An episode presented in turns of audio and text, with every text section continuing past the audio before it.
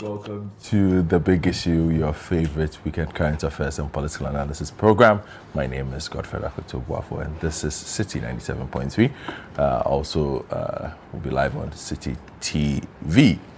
Uh, in a week where the finance minister's name uh, has been the dominant piece of news, uh, Mr. Ken Ofori-Atta, the subject of what some have called a mutiny uh, by his own side uh, in Parliament. Over 80 MPs uh, initially called for his uh, removal uh, by the president, led to a raft of emergency meetings at the seat of government, eventually leading to some sort of compromise where uh, they have now agreed that he will complete his IMF program, the budget report, the, the budget debate, and uh, uh, subsequent uh, issues in Parliament, after which the President says he will accede to the demands or requests of these uh, members of Parliament. So we'll try and figure out what that even means when the President says he will accede to it. But that has been the dominant one. Not long after, the minority side in Parliament filed a motion of censure to remove uh, the finance minister. Uh, this is uh, a process that will require them to get 183 members of parliament to side with them. At the moment, they have around 132 or so uh, signatures. Uh, the processes on that one also generated significant controversy and debate uh, in parliament. We will try and again break that down for you, what is at stake. Then Adwoa Safo also showed up. Her case still ongoing in parliament. Uh, quite complicated for uh, a lot of people. People are asking, what is the difficulty in removing a member of parliament who has so far shown that she perhaps is not very interested in being a member of parliament at the moment. The minority side um, raised their debates, the majority side made their debate. The speaker ruled, and again, debate. Majority leader Osei Mensah Bonsu said he was disappointed uh, with the ruling of the Speaker of Parliament. He disagreed with it. The Speaker said, Yes, you are entitled to be disappointed and disagree, but we have ruled. And so uh, the recommendations or the report of the Privileges Committee will be debated by the plenary uh, as per the ruling of the Speaker of Parliament. Then, not too long ago, about two days ago, that was on Thursday, the former President of the Republic also spoke about the economy. Do take note that the president himself will address the nation tomorrow on the state of the economy at the end of uh, the retreat that is currently ongoing at Peduase with members of his cabinet and other interest groups. But the former president also spoke about his thoughts. He shared his thoughts on the economy, what the problems were, and also proffered some solutions. So we will take a look at some of those solutions today on the big issue. So it's a full day for us. I'm sure you stay tuned to City 973 and also City TV uh, in the course of the day. I'll give you other platforms that you can join us on. We'll be right back. Welcome back to the big issue, and as always, it's an interactive program. Do share your thoughts on what you've made of the happenings this week, uh, particularly in Parliament, of the position of uh, NPP MPs to remove the finance minister and his deputy, not his deputy, or the minister of finance uh, Minister of State and the Presidency in charge of Finance, Mr. Charles Adu Boahen. What your thoughts are on that? 0549 986 996, 0549 986 996, and 0550 585832. 0550 585832. For those of you who want to follow us on Facebook, we are streaming live on our Facebook page, uh, City 973 and also City TV GH. So you can watch us live. Do share the stream and do keep your comments uh, flowing down there. I will get to them in a bit. Uh, if you prefer Twitter at City973 and also City TVGH, hashtag the big issue. You can also reach me on at East Sportsman. I will read your comments uh, and your suggestions. Just let's keep it civil. And then if you do miss out, just check us out on YouTube, CityTube, C-I-T-I-T-U-B-E. Subscribe when you get to our channel. Thank you very much for subscribing already. Type in the big issue and uh, you can catch up with us as well. So let's uh, try and recap what has been a very eventful week uh, in Ghanaian politics. Uh, some scenes that we have not seen before. Some would say historic uh, scenes where we had some members of parliament, part of the majority caucus, calling for the dismissal of uh, Ken Ofori-Atta and Charles Adu Boahen. This was on Tuesday, and their Kwame Appiah-Kubi, who will join us later on in the show, member of parliament for Asante Akim North, uh, introduced himself as the spokesperson for the disgruntled majority MPs. Uh, they said they had decided to voice their position because several concerns sent to the government had not been heeded too. Uh, on the same day, we also had the minority side uh, file a vote of uh, filed a motion for a vote of censure on Ken Ofori Atta. So we will try and catch up with uh, these happenings in Parliament, uh, and then uh, after that we will also uh, hear from the president. Uh, he's spoken about the economy and what he intends to do uh, about it. So let's hear the parliament debate first, and then we'll try and hear from the president as well. And then later on, uh, we will hear what proposals former President John Dramani Mahama also has. In line with the current economic situation, about 80 members of parliament from the majority caucus uh, have called on President Akufo-Addo to dismiss the finance minister Ken Ofori-Atta as well as the minister of state at the finance ministry Charles Adu Boahen to ensure that the ministry is offered into new hands to ensure some revival of the economy. We have had occasions to defend allegations of conflict of interest, lack of confidence, trust against the leadership of our finance ministry. The recent developments within our economy are of great concern to the greater majority of members of our caucus and our constituents. We have made our grave concern to the president through the parliamentary leadership and the leadership of the party without any positive response. We are by this medium communicating our strong desire that the President change the Minister of Finance and the Minister of State in the Finance Ministry without further delay in order to restore hope into the financial sector and reverse the downward trend in the growth of the economy. The summary of our concerns lead, leads to a plea that the Minister of Finance, Honorable Kenneth Ofori-Atta, and the Minister of State of uh, the Ministry of Finance, Honorable Charles Adu Boahen, be removed from office. And notice is hereby served that until uh, such persons as aforementioned are made to resign or removed from office, we, members of the majority caucus here in Parliament, will not participate in any business of government by or for a president by any other minister. We hope that those of us of the backbench and members of the majority caucus will abide by this prayer. We are saying that if our request is not responded to positively, we will not be present for the budget hearing, neither will we participate in the debate. Just some few minutes after the call by the majority caucus, the minority, led by its deputy chief whip, Ahmed Ibrahim, also urged the majority caucus to offer support in ensuring a vote of censure against the finance minister Ken Ofori-Atta. The minority leader didn't do a press conference. He told the chairman of the business committee that as representatives of the people and as duty bearers, we must move a motion to call for the head of the finance minister. So if our brothers in the majority believe in this, what they should do is to support the call for the minority leader and the motion for the minority leader for the dismissal of the finance minister. I see their press briefing long overdue.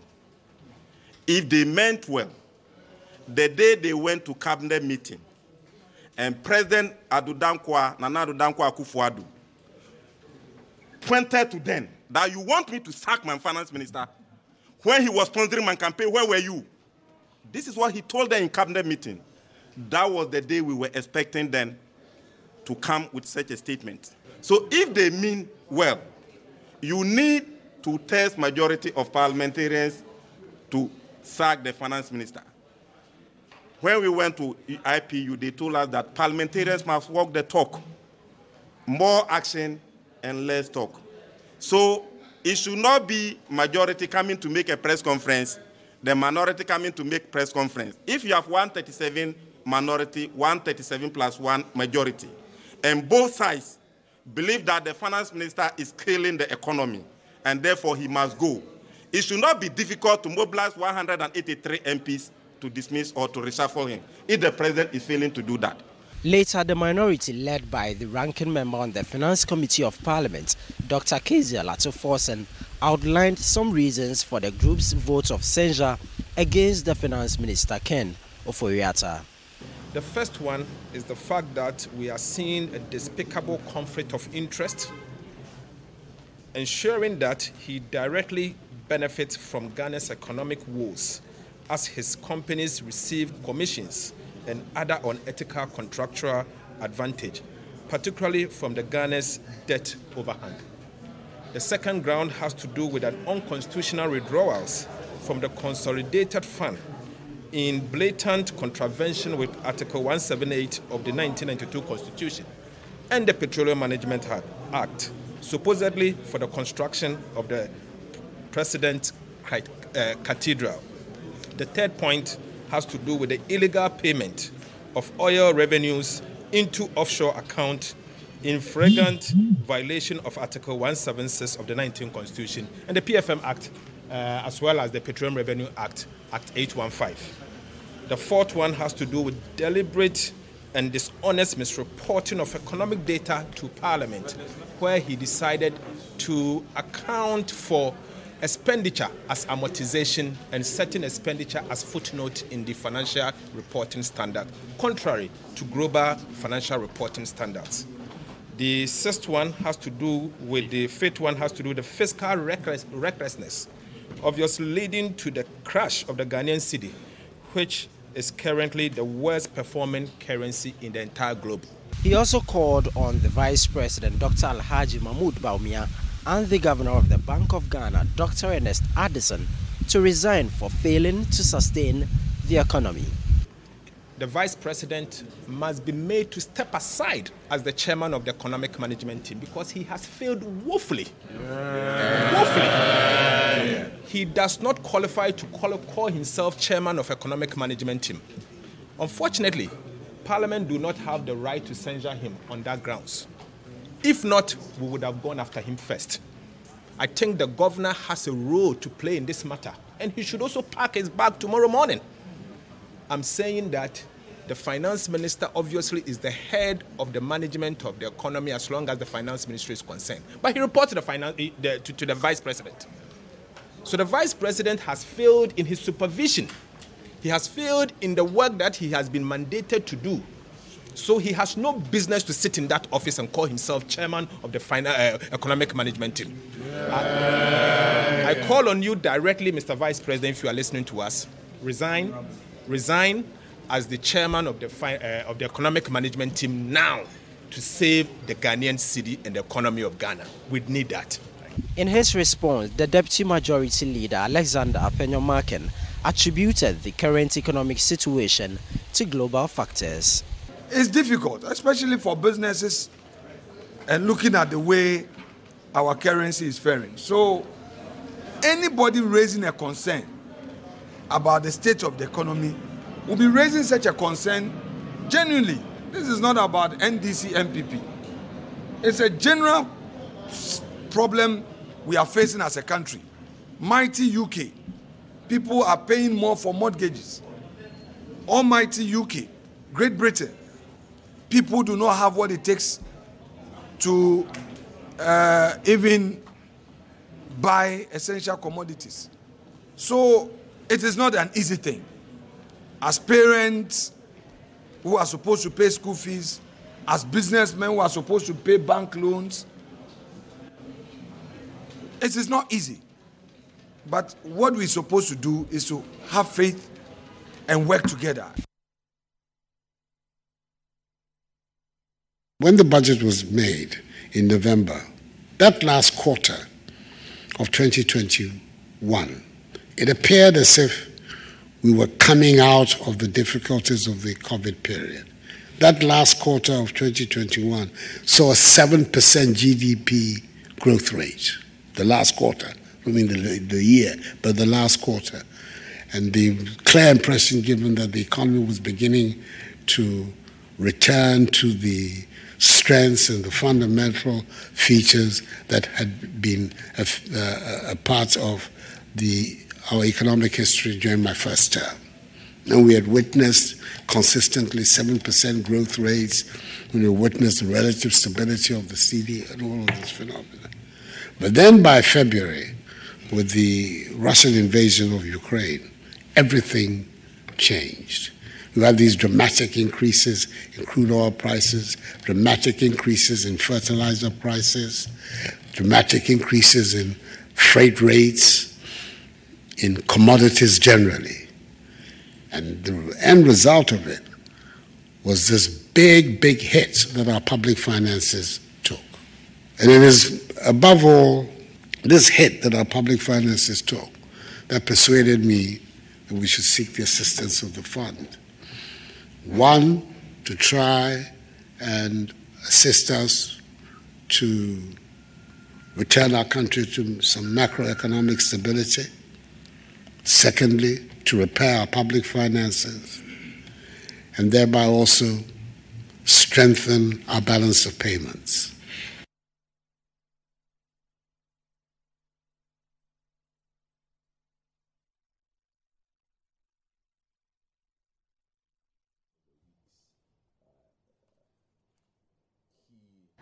Quotes. Uh, we will later hear from the former president as the conversation uh, proceeds, uh, but let me just introduce my panel for the first part of the conversation. Uh, in studio, uh, we've been joined by the Deputy Director of Communications of the NPP, uh, Kamaldeen Abdullahi. Kamaldeen, it's been a while. How are it's you? It's been a while, Godfrey. Good to see I you. terrific.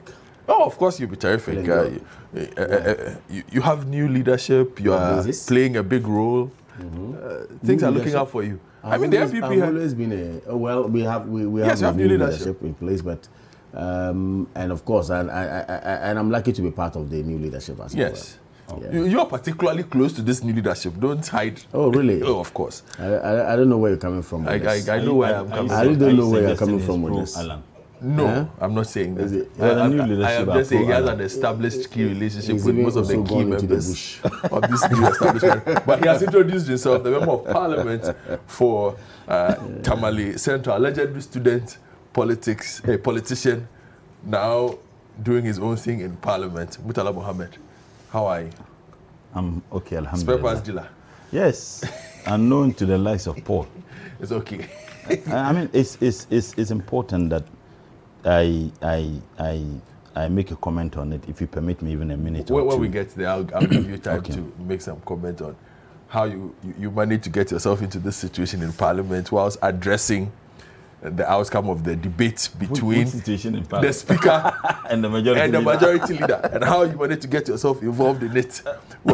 As it involved, always, it involved every member of parliament. well, let me start with uh, Kamaldeen because uh, the situation emanated from your side, and uh, from a party perspective, what did you make of that press conference that some members of parliament uh, from your side held, asking for the finance minister Charles Adu-Boahen to be fired by the president? Um, Godfrey, my immediate answer is great. Great in the sense that um, we are running a democracy mm. and we are told fundamentally what democracy actually stands up for.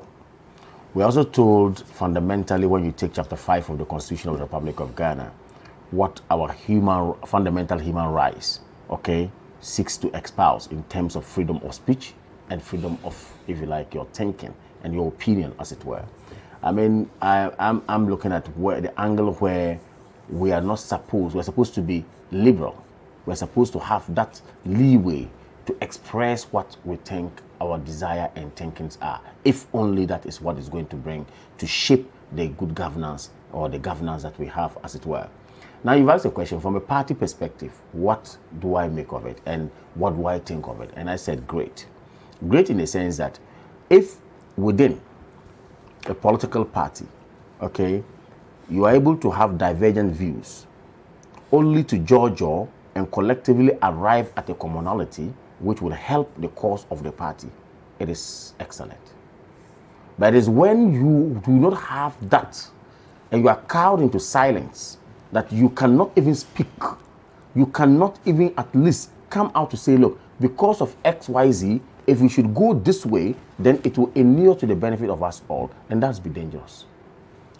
So for me, what I saw, I saw a growing democracy within the party and also without the party nationally. That's what I mean. Mm-hmm. Because if we have parliamentarians who belong to a political party that is in power, and those parliamentarians are bold enough to come out to say, look, we think that where we have gotten to, the ones steering the affairs of our finances or our fiscal policy should step aside in our view or should be changed in our view. And of course, collect signatures to that effect and indicate about 80 of them on that score are in support of say. Now, if we do have them coming up boldly to do this and say it, it then means that, look, the divergent views that we're talking about and the different positions that we're talking about that each of us could hold, then now come to the table to have a discussion to all jaw jaw, and then of course superior arguments will then what prevail for a common decision to be taken. It is an excellent procedure for us. Why? Mm. We have seen the Tories in the UK. How the Liz Truss go? Is because her own people thought that look, your mini budget you were presenting was actually not tenable. And we will not sit down. We will help you to form a government. We wouldn't sit down for us to be dragging the mud. Hmm. They came out strongly. That's how come Rishi is now the prime minister. Okay, we all saw how it happens there. This is what happens in advanced democracies. That will not be a problem at all. Look, let me tell you, this is not the first time a party in government or elements within a party in government are calling for the head of a particular minister. I don't know what happened to finance ministers. Check from 2014. What did NDC do to John Dramani Mahama about Seth Terkper? I mean, it's clear. Demands to the extent that he had to come out to defend his finance minister. He said, Look, there's so much pressure on me to sack my finance minister, but I am not willing. Pressure from within, and I can give you examples. I mean, there are a series of, I mean, stories are, are along that. Uh, uh, why not? I will do that if you want me to do that, and you can Google it. You can let them check. I don't just speak. I speak with facts. I'm saying that, and I can even mention names. The then regional chairman, the then central regional chairman of the NDC. Please, I'll do that. The then, the then, the then central regional chairman of the NDC, Allotey Jacobs, then were one of those who were calling for the head of the finance minister. Then, mm. said Seth Terkper. Mm.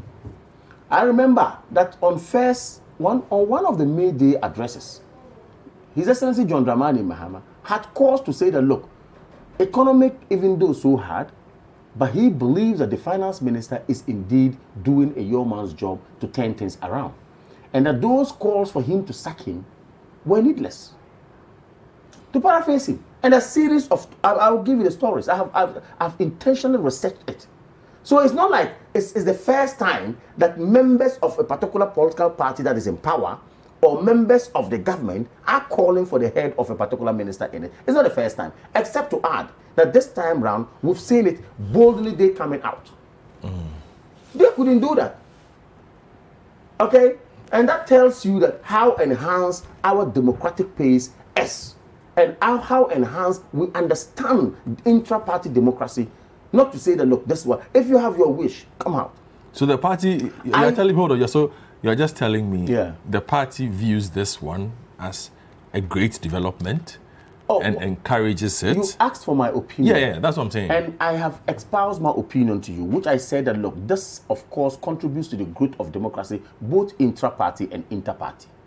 Mm. Why? That so at the end of the day, if you have your decision, that is coming from me. I know. But I'm not saying from this question whether the party is seeing it as what I am seeing it, obviously is a party that subscribes to democracy and a mm. party that subscribes to with a motto that says a freedom in development. And I'm saying that if at the end of the day, because I'm aware that Andy Appiah-Kubi even mentioned it, that leadership had actually engaged with party and they had actually engaged with government, as it were, before even arriving at this conclusion, as it were. It is not to say that they got the buy-in of the party or they were the buy-in of government. No. It is to say that, yes, indeed, you still have your opinion. Go ahead and express it. Having expressed your opinion, what followed?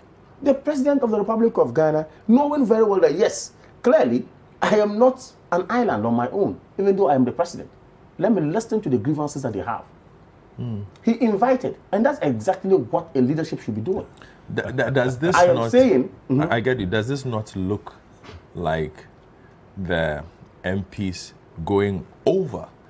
And I'm speaking to you because Yeah, you yeah, you yeah. you represent the party. I know. At this forum, going over the party because it, ha- it got to the point where, as you said, they had established that we had spoken to elements within the party. We had spoken to leadership, and they hadn't received any progress in that regard. So the next forum for them was To announce To their, announce their, it. their, So their, the party was not making way in this matter. Godfred, I don't know why you want us to narrow down. I know you to be an astute lawyer, right? No, Or, that's- or yet that- to be a lawyer. Good. No, I, I don't want to be. Okay, you don't want to be. I like That's that. fine. But I, I think I, I'm making this point because I just want to say that look, you are privy to many of the laws and how Yes. the governance structure of this country is. When we try to narrow and zero it down to party level, okay, from with this discussion, I think to be unfortunate. Mm-hmm. Why? Why? Very good. The parliamentarians who came out to speak Mm-hmm. form part of this government per our constitution. The NPP's constitution. The legislature. No, I'm talking about Constitution of Ghana. Okay. Article 93 tells you establishes the legislature Certainly, of Ghana. certainly. And of course, establishes also the executive by Article 55 or so. Mm-hmm. Then also, we also have the judiciary being established by Article 125 or so. Mm. So it tells you there's some amount of separation of powers that we have agreed to ourselves. Now, these MPs are members of our, the structure of government as we speak. So I'm saying, let us, Mm-hmm. members please, please, I beg you, No, I beg no, you, please, him- please, I am making a point. Let, let's understand. Even though the constitution says that a party could sponsor a candidate to parliament, which in this case we have done, because if members of NPP were sponsored by NPP to come to parliament and they formed a majority in parliament, of course, when it comes to party level, even our steering committee has the member of the majority leader sitting in the steering committee. That mm-hmm. tells you party government relationship, party legislature relationship must be established. Again, we also have the chairman and the general secretary sitting in cabinet. That tells you again that government party relationship also has to be established. That is per our internal constitution. But it is to say that when they spoke, they spoke as men in government on another arm of government, which is the legislature being the majority side. They spoke as members of parliament.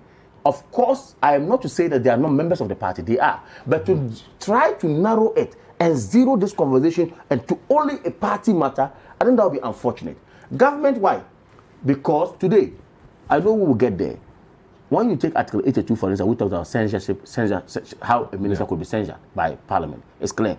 It tells you that if parliament is not satisfied with the performance of a particular minister, the mm-hmm. framers of this constitution had contemplated the time that that such a time, and therefore there should be an opening for that parliament to pass a censure. Mm-hmm. Are you getting me? Mm-hmm. The same way, even though party has actually sponsored people to parliament, they also will say, ah, this is government we are watching. In our view, the way turns the trend, and we think that this particular person being there is not helping matters, we can also call for like what they have done. And I'm saying, right given, you have called for it, what was next? How was it handled? Handled in the sense that because of this tripod, I'm talking about party, government, and parliament relationship, they handled. The president said, look, call them. Let's have a discussion with them and also mm-hmm. with the party. I'm aware that my regional national chairman and then general secretary were part of these discussions as Yes. were. And they have reached a conclusion. Mm-hmm. Which conclusion is that, look, yes, you have the right to make your demands. Yes, you, we have listened to you. However, as president, I also have a stance, and I want you to consider it. Which stance is that we are in critical times. We are all aware that we have all moved to IMF for a negotiation. You are also aware that the, by law, Financial Management Act tells us that at least in November we should have our budget ready.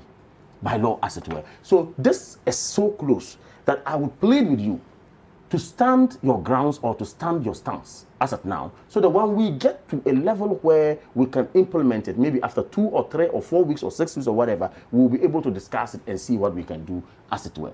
This is also what they agreed on as a people and we move on. So we are where we are today because, yes, opinions are allowed to be expressed. Again, we will judge on the table, have reached a decision, a common decision, all agree to it, and then we can move on mm. as it were. But I'm just saying that the peculiarity of this situation yeah. Uh, for a lot of watchers, including journalists, yeah. would be that the MPs established that they had tried to engage with your side 1st mm-hmm. which is the party, the party, which is why I am insisting sure, on sure, sure. the party's views on this. Sure. And they did not feel the party mm-hmm. had dealt with the issue the way they wanted it dealt with, if indeed the party had even dealt with the Absolutely. matter. Okay. And we've heard them repeatedly this week say we spoke to the party. Exactly. Yeah. So I guess the question I'm asking you yeah. is. Mm-hmm how did the party deal with their grievances when they came to you? For it to lead to them feeling like the only way we can make progress is to show just how democratic the NPP is by doing a press I, conference. I, I, am aware that um, the MPs indeed has series of meetings with party leadership. Yes. I'm so much aware of it. Um, let me be quick to add that details of such meetings I do not have. Certainly. Okay. However, they, I'll grant they, you that. They had yes. So, uh, however, there has been that engagement before even they got to the level if the MPs have come out to say their side, that the party, in fact, didn't do what um, they were expecting, okay, that is their view out of the meeting. I'm also aware that the MP said that they had also engaged with, you know, um, the structures, the powers that be, that is government, and yet still not getting whatever until they coming out. It doesn't take away the fact that we are running a government and not just only a political party. So I'm saying that yes, NPP would have might have sponsored Nana Akufo-Addo to become the president. We might have sponsored the MPs to become members of parliament. However, the constitution of Ghana is supreme. When you take party constitution and take government constitution, which one prevails? Obviously, party constitution will be thrown somewhere. It is the constitution of Ghana that will prevail. No matter what, no law in this country prevails when it comes to constitution of Ghana. So I'm saying that if government is in place, the president is actually mandated by Article 72 or so, or 78 of the constitution to set up ministers. It is the president who is mandated, not the national chairman of the New Patriotic Party, anyway. Mm-hmm. You should know that. Now, when that happens, I'm saying two scores. Party, because they sponsored, they have a role to play. Mm-hmm. However, the structure of government is said that party can be put aside and then government will go on as it were.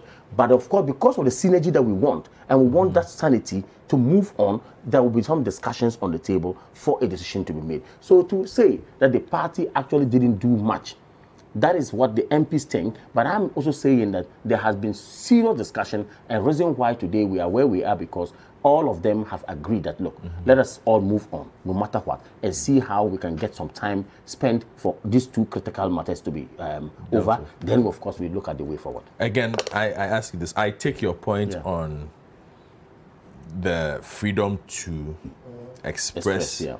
their disagreement. With what is happening and in the manner in which they did it. But do you also not see the picture of a party that does not have control? I disagree, I disagree completely. I, I, because I, we do know if you are a student of our yeah, political system, yes. our political parties mm. are very much mm. in control of what happens in parliament mm. by their parliamentarians. It's very rare yeah. to have MPs not mm. toe the line of their parties. Mm-hmm. So to have 80 mm-hmm. plus yeah. decide to say this is our position on the matter, mm. does me, it not make the party me. look like it does not have a certain level of control? Why? Even though we still take the perspective me, of democracy. You, you, you, see, again, this question is, um, is, is, is, with all respect to you, no, no problem. Is, is, is, is flawed. Okay. Okay, given the matter on the table. The party in the first place did not come to say that we are issuing a statement to say that no member of parliament should go on the way they have gone. First place, I'm coming. No. There's, there's no contention between parliamentarians of the party and then the, uh, I mean the party leadership. No, there's no contention at all. What is there now is that some members of our party who are in parliament have come out to make some calls. Would they have come I'm out coming. if No, uh, the party so had is what I'm saying listened to that- them the that- way they wanted so to be you heard? wanted to speak which is to, my question. You wanted to speak to some speculative piece, whether or not the party told them not to do it, and they went ahead and did it. No, that is where you say party has no leadership. But party didn't tell anybody, don't go and do whatever. Party indeed were consulted by, oh, this is what we want to do. Then party would have to have a discussion with So them. party said, like "Go I said, ahead." details, no. Details of the meeting I didn't have, but I can tell you there were some meetings that went on before they went ahead. Okay. And even if the meetings went on, and that's why I prefix I prefix my submission earlier on by saying that fundamentally we all have the right to express our views and then bring out our opinion. I'm not sure as people who want to develop democracy will say that let us gag people from speaking. and Let's stop them from expressing their opinion. No. But the party is not pulling with par- parliament because you, we said don't do it and you are doing. No, that is not what it is. Parliament have the right, they are in government, they form a legislature, legislative arm, and they're the majority and they have an opinion. They have brought it out, but party say that okay, let's all discuss it and look at how we can go. Government comes in and we move on. So I'm saying we are decoupling the party from government structure as it were, even though the party has sponsored people to parliament as it were. So leadership actually has nothing to do, this has nothing to do with the leadership of the party being weak. No. Okay. They are not pulling on it. All right. So Kamaluddin Abdullah, Deputy Director, Deputy Director of Communications of the NPP, Oh, this, it takes objective Uh, mind to speak to Franklin this. Guido. It's not about just coming to see the President NBA of Imani and Africa. think- Are you with me? Yeah. Murtala, hold on. Anything. Come on, why? Franklin, morning. Franklin. Okay, so Franklin is not here with us. We'll try and get it. So let me come then to Murtala, uh, Member of Parliament for Tamale Central. Uh, your thoughts on what your friends on the other side did? Um, we've heard Kamaluddin's explanation, and he said a lot of strong points. The growth of democracy, the show of it, which is a fair point. But as a parliamentarian, what were your thoughts when you heard some members on the other side had gathered for a president? This is what they were demanding. Good morning, George. Good morning, morning. Good And I morning. would give you the two minutes you asked for, don't worry. But let's no, no, deal no, with yes, this now. Good morning, Kama, and good morning to your cherished uh, viewers. If you permit me, as we sit here, the Tamale Central constituency is engaged Mm-hmm. in the constituency elections to elect constituency executive. Mm. Yes, and I have chosen on principle not to be there. Be, because So you are a very strong MP. Yes, I've chosen on principle not to be there because I don't want to be tagged of supporting one candidate against the other. I wish all the candidates well, and I'm optimistic that at the end of the day, the best people will be elected for me to continue with the good work we are doing in the That like constituency. just means that you are sure your candidate will win. That is why you are sitting here. No, I'm saying that I'm saying that I, I everybody is my candidate because they are all members of the NDC. Hmm. I, it is my prayer that the best candidate candidates or executives are elected for the good work of the Tamale Central constituency. The kinds of work we do in, you know, we couldn't have done that without the support of everybody. So I decided that I'm not going to be party to it. Of course, I monitor what goes what goes in there. So I wish everybody the best of, of luck. It's okay. He doesn't really know. what it's Oh, come on, then let No, he Murtala doesn't flow. research. I mean, oh. he, you know, the man will He, he didn't challenge you what on that point, so you let Oh him. no, did. but I need to He know. said I should prove it. He just said he just showed you something. It's okay, don't worry. No, you no, but I need to know. He said I don't So you This is, this, No, I this is know. this is in reference to his earlier point mm. about The the, president. calls. Putting, putting pressure on The calls Muhammad and, and. President Mahama made that statement. Yes, that Yes, yes, this, no. is, this is a public. This is which This is is why I public. don't know when to Murtala, reveal don't that. Hold on. This is in the public domain. Hold on, Just President. not by hold on. MPs. I'm saying that President Mahama made the statement that there is He was pressure on me to pressure. sack Yes, my ministers. yes. Did he make that? It's here. It's Yes, on that's- graphic online. It's there. On it the is. screen. Hold on. Oh, ah, one If thing. don't know, hold don't on, know. please It's okay, come come on. on, you let me engage. One thing he's saying, Mm-hmm. and another thing a, a media house, anybody ah. publishing are two things. I'm asking you, did President Mahama make that statement? If he did, where? He did. You see, where did he make that As, statement? and It's addressed okay. to on Mayday. It's I here. said, where It's did here. he make that statement? says. You see, It's okay. you see, Go on. I, I even before. I want us to stay focused No, on this. no. we, don't, we don't have time. No, no, no, don't talk about time. Sorry, you gave him so much time. No, and I will give hold you on, the hold same on, hold time on, please, to please. George, George. George, don't talk about time. You gave him so much time. And I will George, give you time. Can I, can I finish? I never interrupted him, not even once. But he started interrupting even before I started even uttering on, a word. okay. So I'm saying that you need to checkmate him. I'll you see, him. I realize that he's even sweating under this this oh, chilling air oh, condition. Oh, Murtala, it's But he has nothing to say. But can't I you see it? Look, I know him. Murtala has nothing to say. Come so on, this can I- can I make do. my He will point? rabble rouse until we finish this Oh, program. Come on, I can't. let, let, let, Come let's on, let nothing to Murtala. say. Come on, just keep quiet. Come on, until come we on, finish. keep quiet and listen to wisdom. Let's Maybe go. perhaps you Let's haven't go. listened to much wisdom keep quiet and listen to. Let's Even go. under the air condition, he's sweating. But you see, oh. the reason why he's sweating is that it's difficult pushing an elephant mm-hmm. through the eye of a needle. And I can understand. Now, Kamal is the deputy communication director of the NPP. Yes. And he claimed that the party had series of meetings, these were his words, with the aggrieved members of parliament. And you ask him, what did they discuss? He said he didn't know. He said it's information that he's privy to, which is but he didn't know. A communicator for the party, a deputy. So ne- can I finish? can say Please. okay. A deputy, a deputy. Please. Oh, no. Either you are you are being incompetent, or they don't regard you. A deputy communication director of your party. In a matter such as Let this, a stick to the matter issues. that has If it's can going come go on. on I'm making a point. It's not Let personal. go. Come on. on. I'm, I'm just taking the words. I'm, I haven't even created, I haven't even brought in any new word. A deputy communication director of a party that the party engage aggrieved members of parliament in a matter such as this, and you are not privy, come on, then you should check the relationship you have with your party. But you see, when we ask him as to whether the actions of the members of parliament, he said it's great. If that same action His personal view. Yes, uh, that's what I'm saying. He said it's, it's great. It helps to deepen our democracy, both internal and external democracy. It's not even intra. He said even without the party, if the NDC had done that, he certainly wouldn't have described it as great. You don't. You can't speak for me on that matter. Oh, the president himself, You, are, you can't the president himself, when he went to Tamale, This is speculative. when he went to Tamale, the president himself, your station carried it. Mm-hmm. And people demanded the removal. He said it was the NDC people who were demanding the removal of the Minister for Finance. Is the president, not even you. The president himself said that it was NDC. I was on a sister program with Honorable Eugene, the Subin MP.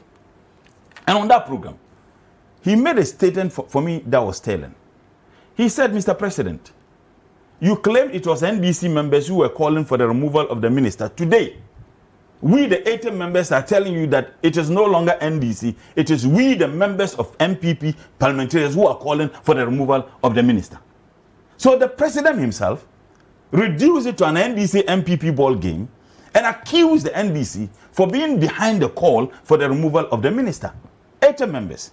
I have just done the calculation. If you have 137 members of parliament and 80 members of that party are calling for the removal, let's do the, the, the, the percentage. Divide 80 by 137 times 100. You are going to get 64 point something, isn't it? Mm-hmm. Now, it means that almost 10 members of NPP are calling for the removal of this man. You see, I'm going to give you three Dagomba proverbs, and he's aware of those proverbs as a basis for my discussion. The first proverb is that when the chief comes home with a weird haircut, what does he expect his subject to come home with? Tapeju. That's one. The other one is that you left the door of your room ajar whilst it was raining. Now, after the rain and your room is flooded, then it then dawned on you to close the door. The third one, and I apologize you, I realize that you are just sipping tea and those who are watching, that you cannot sleep with an itching anus and do not expect to wake up with smelling fingers. Do you get the, the Yes? I get you. Now, all the problems we have today it be- is because of the last question you asked lack of discipline in the entire gamut of the NPP structure as a political party and a government. When I was on that sister program with Honorable Eugene, he also said that, that they made several attempts to meet the president and he was not giving them the listening ear. As a matter of fact, they met the majority leader mm-hmm. and insisted, and the majority leader assured them that he was going to meet the president. And that after he met the president, they met him and said nothing positive came out of it. And you call this president a listening president? When several attempts were made through their leadership, and that is the relationship that ought to exist between the executive arm and the legislature. He is not just a lead majority leader, he is also a minister of state for government business. So if they had grievances within the party, he is the only person they would have to discuss those challenges with. And he met the president. They told him this is the problem we have with someone within the executive. And he said, I will meet the president. And that when he met the president and they met him, he said, nothing positive came out of it. But Godfrey, do you know this for a fact in the public domain? Don't worry. Let's, He said it. Oh, let me go. let me tell you It's where. reference Let me people. tell you where he Go. said They're here. it. Let me tell. He said it on It's Joy discussion we should FM. Prime. I was with him. Okay. Joy Prime. I was with him. It's a public statement. You can let your producer Google no, to don't prove worry. me wrong. I'm He saying- said it on that program. I was with him. He said that when they met the majority leader, the majority leader assured them he was going to meet the president. And then he met the president. The host asked him, What happened? He told us nothing positive came out of it. As a matter of fact, this action occasioned the invitation to the Flagstaff House for such a meeting. So this president is not listening. A listening president, when this thing was brewing, and, and they, they, they, they wanted to meet him, he would have given, given them the listening ear. In any case, the legislature is not part of the executive, Kamal. It is I not. didn't say so. Oh. You were not listening to me. No, he I tried- never what- said what so. he tried to I said I never said was legislature is to- I think part of he tried executive. do- Please. Come on, in. I Come never on. said Let me so. moderate the have program. that. Yes. I said, No, what but he I- tried no, but I do- don't want you to take taking control of your That's program. He won't. Ah, good. No, that's why I'm here. He's taking control I think his point was very clear, where he tried to establish the fact that the legislature certainly is, know what I'm about, oh. in the construct of our democracy, Yeah. a part Of government. of government. That's what I said. Ah, everybody is part of government. Yes. So that argument is moot. Okay. We are all part of government. What is a government? Even journalists, your cameramen are part of government. The legislative arm is supposed, and it ought to be an independent arm of government. Government is, is made up of the three arms, and the three arms comes with other people. The legislature. You see, we have 275 members of parliament. The reason why we have parliament in a democracy is just to ensure that decisions that are taken for the country is a decision that should be largely supported by everybody in the country. So every the entire nation is divided into 275 constituencies. Mm-hmm. They can't gather over 32 million Ghanaians at a particular place to take a decision on either Adwoa Safo or any other person.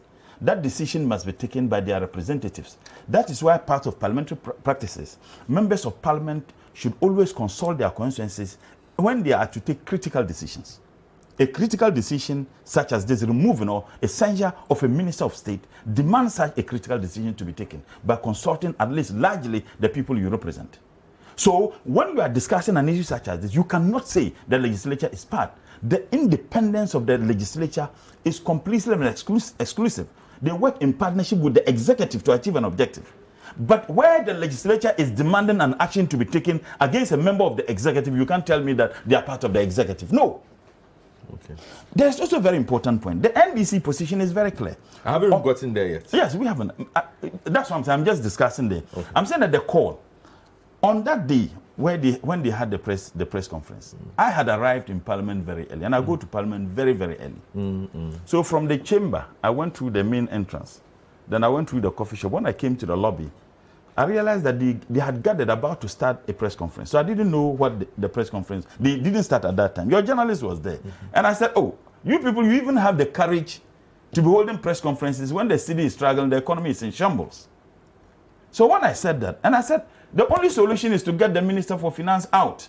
Little did I know that the press conference was meant to call for the Minister for Finance to either be made to resign or forced to jump.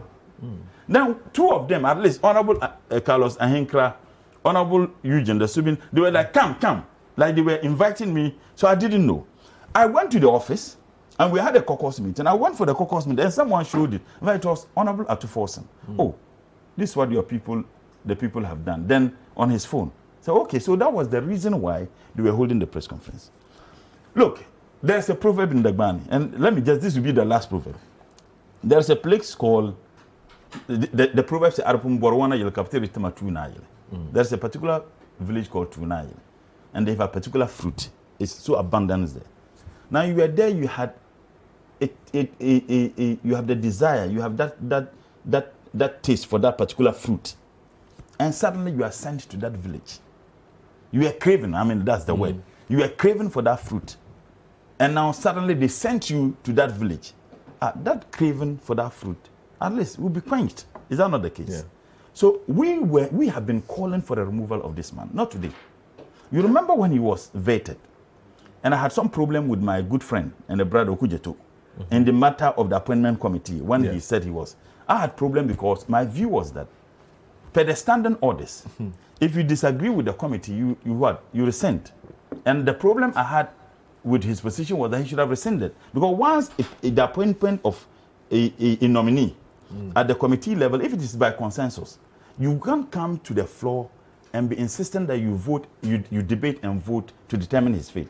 But even if a single member of the committee rescinds, then the report will be that by majority decision. So the approval of any minister, which is by majority decision at the committee, would then be subjected to debate and in voting. Mm. I was convinced because there were several members of the NPP who were willing to vote not to approve the appointment of Mr. Ken Ofori-Atta. Are you sure of this? I can swear. I spoke with two ministers of state. One is still a minister, and another one is no longer a minister. and they were willing to get the man out. So they were angry with, with our side of the house, why at least one person didn't rescind so that we subject his approval to debate and in voting.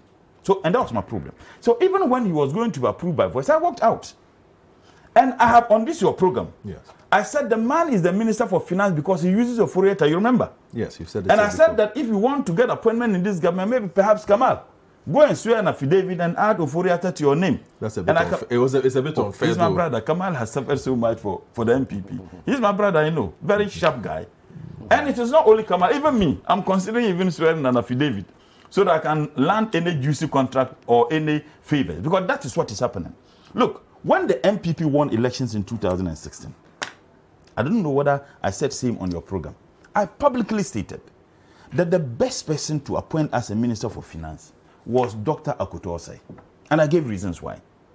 And I remember on that program, someone asked why. And I said, look, Dr. Osei is not my friend. I served in the finance committee with him, very sharp individual. And I said he had been the deputy minister for finance. He had been a minister of finance at the minister of minister of state in charge of finance, right? At the at the presidency. Presidency. The, the, the position Charles Adu-Boahen holds. Good. And he was the ranking member for finance for eight years.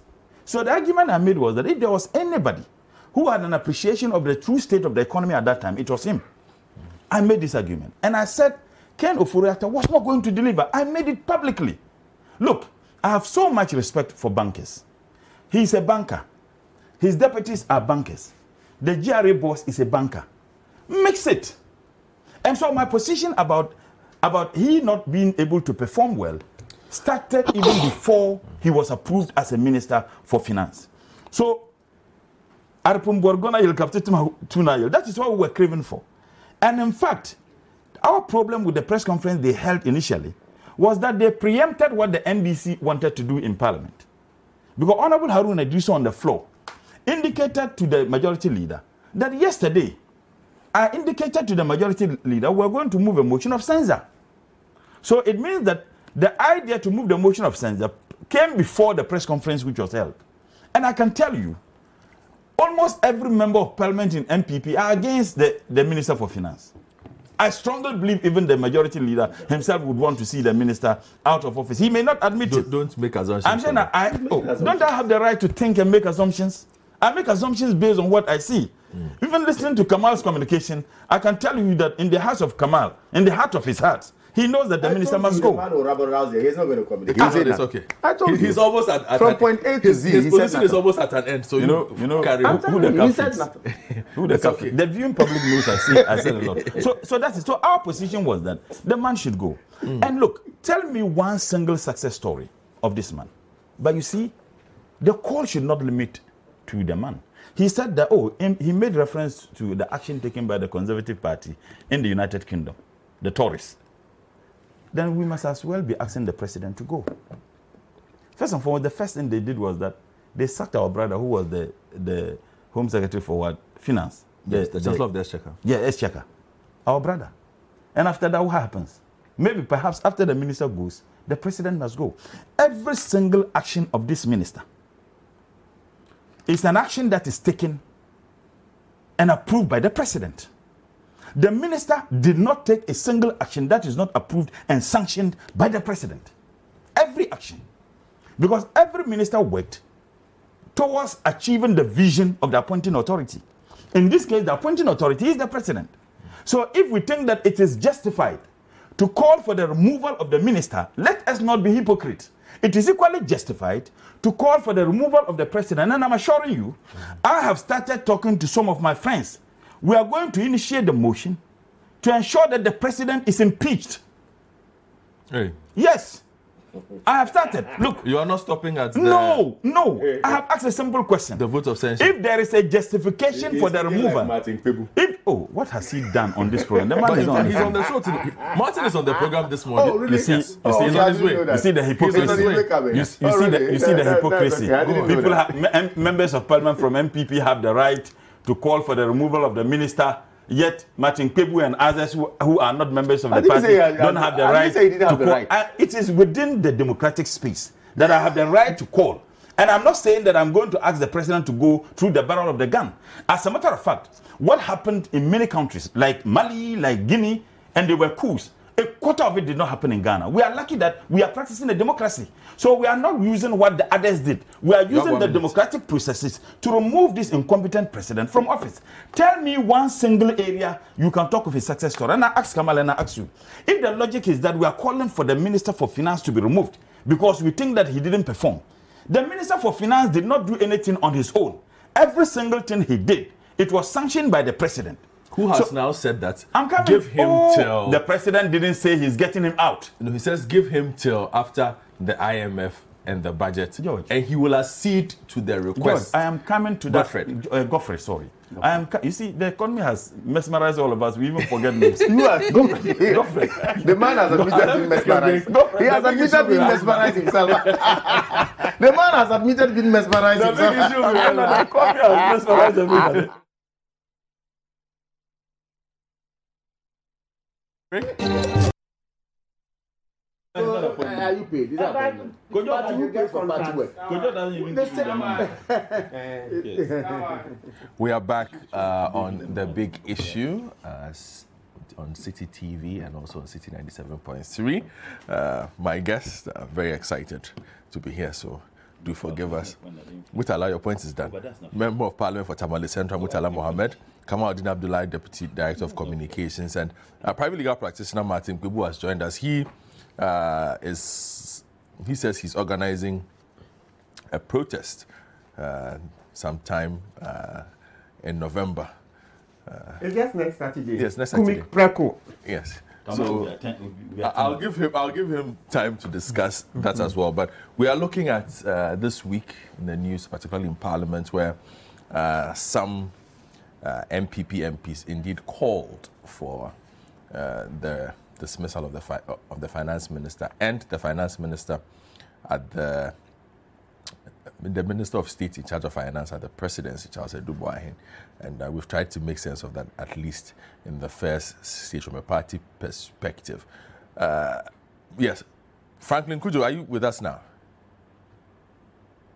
All right, then let me come in and talk. To, I was just. uh, let me give you a minute to wrap up and then I'll go to Martin. Murtala. But my attention has been drawn to the fact that the statement Eugene made on on Joy Prime, that he made same statement on Asempa. So Kamal is is No, public. but he was on is a- eyewitness news as well. And And he spoke, made the spoke same- extensively. He- Only he ask whether it was in the public No, domain. Yes. Uh, For yes. you to attest. So Oh, you don't have come to on, say that. come on. Eu- Eu- Eugene and Andy said a lot this They week. said a Come on, so, so, so the This point- week they've said a lot. So the point I'm making is that if there is a justification for the call to remove the minister, not that people hate the minister, they think that he hasn't performed, they think that the economy is struggling because of him. The minister never did anything except that which was sanctioned by the president. So if we think it is justified to call for the minister to be removed, it is equally justified to call for the president to resign. Two, and, and that's why I agree with, with like Pebu when he said that the minister, the president should be impeached. We were all in this country when my senior brother and the vice president, Dr. Mahmoud Bawumia, when he came and said that they had the men, the, econo- the, the, the economic team, the Professor John Bafo, the Furiatas, and everybody was. That's a very famous video. Yes, he said that they had the, you see, and if you permit me, I want to apologize to the people of this country for and on behalf of my senior brother, Dr. Mahmoud Bawumia. That is not who we are as Muslims. That is not who we are as Northerners. That is just him. Because to be very honest, oh. one thing that I prided myself, when I sat with my friends when I was in school, who are Southern, I said, look, Northerners, the thing about you people will like is that you are not only hardworking, you are very honest and sincere. I think that my senior brother has taken it to a different land. And it has made people to think that, oh, the view that Northerners are sincere, it is no longer the case because they use my senior brother, Dr. Bawumia, as a reference point. It is just him. That is not who we are. Because, look, Many people are calling for the entire government structure, that is the entire, the president, the vice president, and the minister for finance to go. Why are we not saying that it is justified to have them gone, yet it is only the minister for finance who we are asking to go? So what the major, the leaders of the NPP did, and the statement that was issued subsequently, to be very, and, and I can say this with all sincerity, I have had interactions with at least three, three members of the, the Of that group. 80 who said, look, Murtala, we were not consulted by anybody to take a decision that we agreed with the president in the decision he has taken. The statement was issued by the leadership. We were not party to it. And I can tell you, I can tell you, we are going ahead with this. We already have 136 signatories. 136. Now, you need to tell members of parliament to have the censure, you know, uh, uh, upheld. Now, the president, the debate we had on the floor was the admission of the, the motion. Now, once the motion is admit, admitted, it will then be put on the other paper a week, a week after the, the day of admission. And then 14 days of the day of the receipt of the motion, you engage in the debate. I, it is interesting, and I'm waiting to see what the debate is going to be because there are a lot of NPP MPs I know who are in support of this censure. We want to see how they are going to debate on the floor because it will now expose them privately what they say and what they say in the open. Look, I know the challenges the leadership of the NPP in Parliament, you know, are facing. The leadership, I can tell you, almost all of them, from what I sense and the experience and the interactions, are in support of the decisions taken. Now, when you raise the one issue, when you raise the issue of discipline, I'll conclude on this. How can 18 members of parliament from a side of a political party plan to execute something such as this, a press conference, more than half, and then the leadership wouldn't be in the known? And you think that if the leadership were to be in the known and they knew that they were not in support of it, wouldn't they have prevented them from doing what they did? How It are you going to prevent Oh no, but you you just said that the whip system is very effective. You hmm. just said that. Now, if we want to go by the logic, if the whip system is very effective, they certainly would have been in the known, and more so with the revelations that we got from Honorable Eugene, that they had discussions with the majority leader, and the majority leader indeed had interactions with the president, reported to them that nothing positive came out of it. So it is a case of indiscipline, but that indiscipline is good for our democracy. Look, I have I'm doing some work, and you know. Mm-hmm. Look, all the literature I've gone through, in fact, plethora of lit- literature. The conclusion is that Parliament is not that independent. In fact, some mm. describe Parliament as a toothless dog. you know, rubber stamp. In fact, Professor Eswan Johnson, mm-hmm. one, one, one outstanding, mm-hmm. you know, professor. If you look at the way they describe Parliament, mm-hmm. but three incidences have happened in this A Parliament. For me, that should change the narrative, particularly in the Ghanaian Parliament. That approved the elections of the Speaker that the NDC was in support of ba- Honorable Bagbin. The NPP mm. had the numbers to have elected Professor Mike Oquaye. Now let's assume that all the NDC members voted for Honorable Bagbin. It means that at least one or two members from the NPP defiled the whip, whip system and voted for Bagbin. Now you come to the approval of the ministers. Mm-hmm. The NDC position was very clear. Don't approve certain ministers. Mm-hmm. Now you had some members of NDC who disregarded the whip system and approved them. For me, in as much as as an NDC person, I'm not happy, but it is asserting the independence of the legislature, contrary to the view that is held largely by scholars. Now, this incident is another, you- for me, huge step. You see, he has ended up making my No, I, I said I agree. Made my point. I said I am okay. agreeing with. on, you are not The- the- listening. the audience I, on, you are not listening. I said I agree with you when I started. Maybe you, you, Mm. No, no, no, I said. Mm. I said I agree with Kamal on that score. I agree with you that it is asserting the independence of the legislature, and that is why I went ahead to give these other examples. Mm. And you made references to the position mm-hmm. taken by many. Mm-hmm. So in one breath, the NPP may not be happy about this, Mm. but it helps to deepen our democracy, like the approval of the ministers. Some of us were not happy, but it deepens the democracy. It tells you that Parliament is no longer the rubber stamp. In fact, so, some have argued that if we could find a way to be having a a, a, what, a, a, a, a, a hinge parliament, mm. every parliament, mm. So that you don't have the numbers being huge. The closest we came to this was in the fifth parliament, when the NDC was in majority, but the difference was just 8 And if you go and look at some of the things they did, there was a huge consensus building. Juxtapose that with this one, there is huge consensus building because of what? The numbers.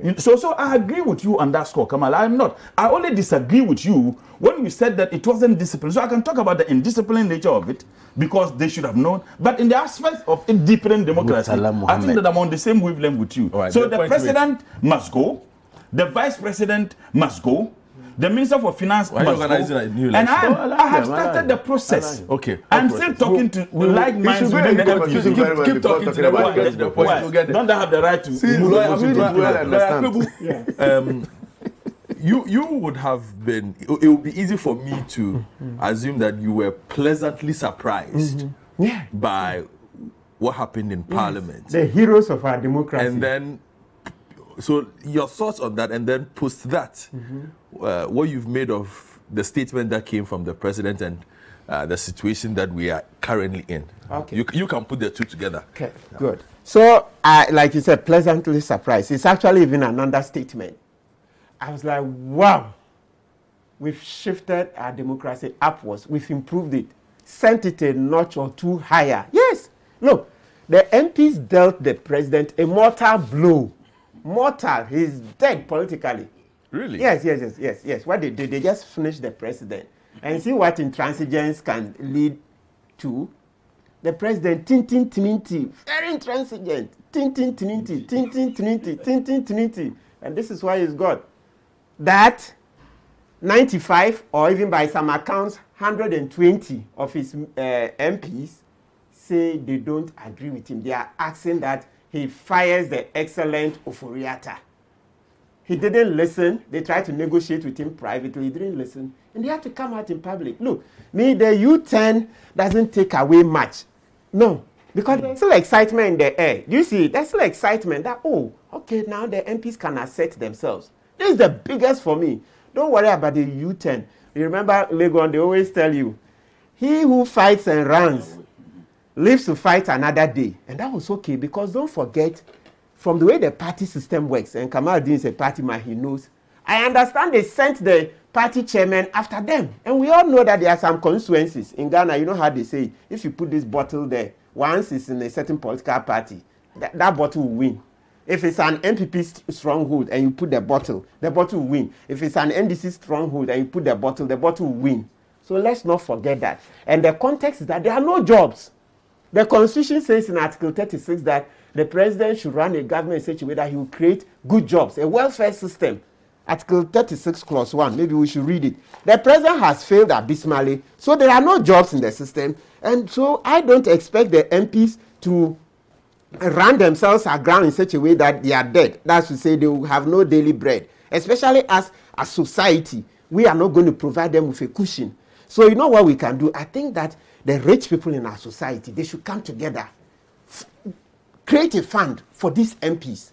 Yeah, do it anonymously so that these MPs will know that look, the next time they strike, if the constituents decide to uh, vote them out at primaries, that fund will take care of them. So please, we are calling all the successful people in Ghana. They should come together. You know, we have Ghana Club 100. That's for a certain purpose. Maybe we can have another uh, Ghana, maybe give it a different name.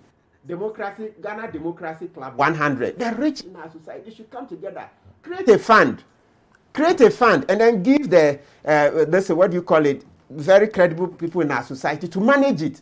So these people can step aside. We will not know this rich hundred. They can create a fund. Let's have CSOs. Uh, Godfrey, you are but you have also read PhD, so you are also there as a PhD person. Yeah, you also qualify to sit on the fund board of directors. Let's create very credible our society. They will manage the fund so that the MPs will know that next time they strike, it doesn't matter what the constituents think. If the constituents want to vote them out, sure, no problem. Come, we will. So you should know how much an MP earns a month and everything. Calculate. Please be bold. Go for it. Nine yards. If your constituents vote you out, come for this, you will survive. If we do that, you will see how it will turn out. Because Article 36, clause 1, let's read. It says, The state shall take all necessary action to ensure that the national economy is managed in such a manner as to maximize the rate of economic development and to secure the maximum welfare, freedom, and happiness of every person in Ghana and to provide adequate means of livelihood and suitable employment and public assistance to the needy. That is 6-1. That's what you see we have to do. The president has not been able to do. So when you see the MPs backtracking a bit, Master, hey, they tell you that the first human instinct is self-preservation. So now that fortunately in our own society, there are those who have hundreds of millions of dollars. They should come together, give these MPs a cushion, and you will see that they will be more assertive. Because I, they have wives and children. But, How but, ex- what, but what, what, what else is there to lose? You've already crossed that barrier. You've challenged the Yes, party hierarchy. You've challenged the presidency. Yes. And What, is that, what, what else do you fear? No, now they told them that, hey, Master, if you don't back down, the primaries will vote you out. So that's how they have to. Oh, Master, look, I can swear heaven and It's earth. okay, come on. I will They are- swear on they my are- life. They are allowed to have I their will swear thoughts. on my life if this such threats were not No, made to they're them. touching them. I'm I will swear on my life. Ma- Martin, If And that I, I, threat- I know Yes. that for a fact. They Yes. some of them. Yes, Let's and what do you expect? Let's hear Martin. Yes, and what do you telling you. expect? Alternative livelihood. They don't have alternative livelihood as MPs. So you, so they, I mean, in such a situation, we expect them to tread cautiously. That's why they've backtracked a bit. So as a society, apart from this fund, I'm asking the rich in our society to create. We as the citizenry too. Let's get up. Let's get up. Ghanaians, we are too reticent, laid back laid back. You hear people say, eh, when they are making their millions, am I part? But as you are not part, then they are plundering us more and more. you see, Opuriata is made over 200 million from our bonds, contrary to Article 284. You are Minister for Finance and you are selling bonds to your own company, Data Bank, and then Data Bank as primary dealer, bond specialist, uh, uh, uh, bond market specialist, and then they also uh, on sell in the secondary market. Why, why does this happen? Why? Banana Republic. Come on, this is So family and friends, it's asked- there. He was asked in parliament. He said it's not public Yes. He was asked in Uh-huh. parliament. He was asked in parliament. Oforiata will have to return that over 200 million Ghana. Alone. yes, he has to return that money. He has He to should- return the He money. has to return the money. It's part of the demo. Ofori-Atta must But return that this money. is money that was legitimately made. How? Illegitimately made. How can you be minister? Article 284 says that a public officer shall not put himself in a position where his uh, a public interest conflicts with the private, which is the profit he's making at data bank. 284. Let's read. Read it it says, a public officer shall not put himself in a position where his personal interest conflicts or is likely to conflict with the performance of the functions of his office. So when the Ofori-Atta helps in appointing, yes, BOG, they put in BOG as part of the process. But we're saying that it's, if you read regulation 169 of LI 2378, that's the public uh, financial uh, ma- ma- management uh, regulations. 169, it says the ministry shall appoint the primary dealers, right? Uh-huh. Honorable, you guys pass it, right?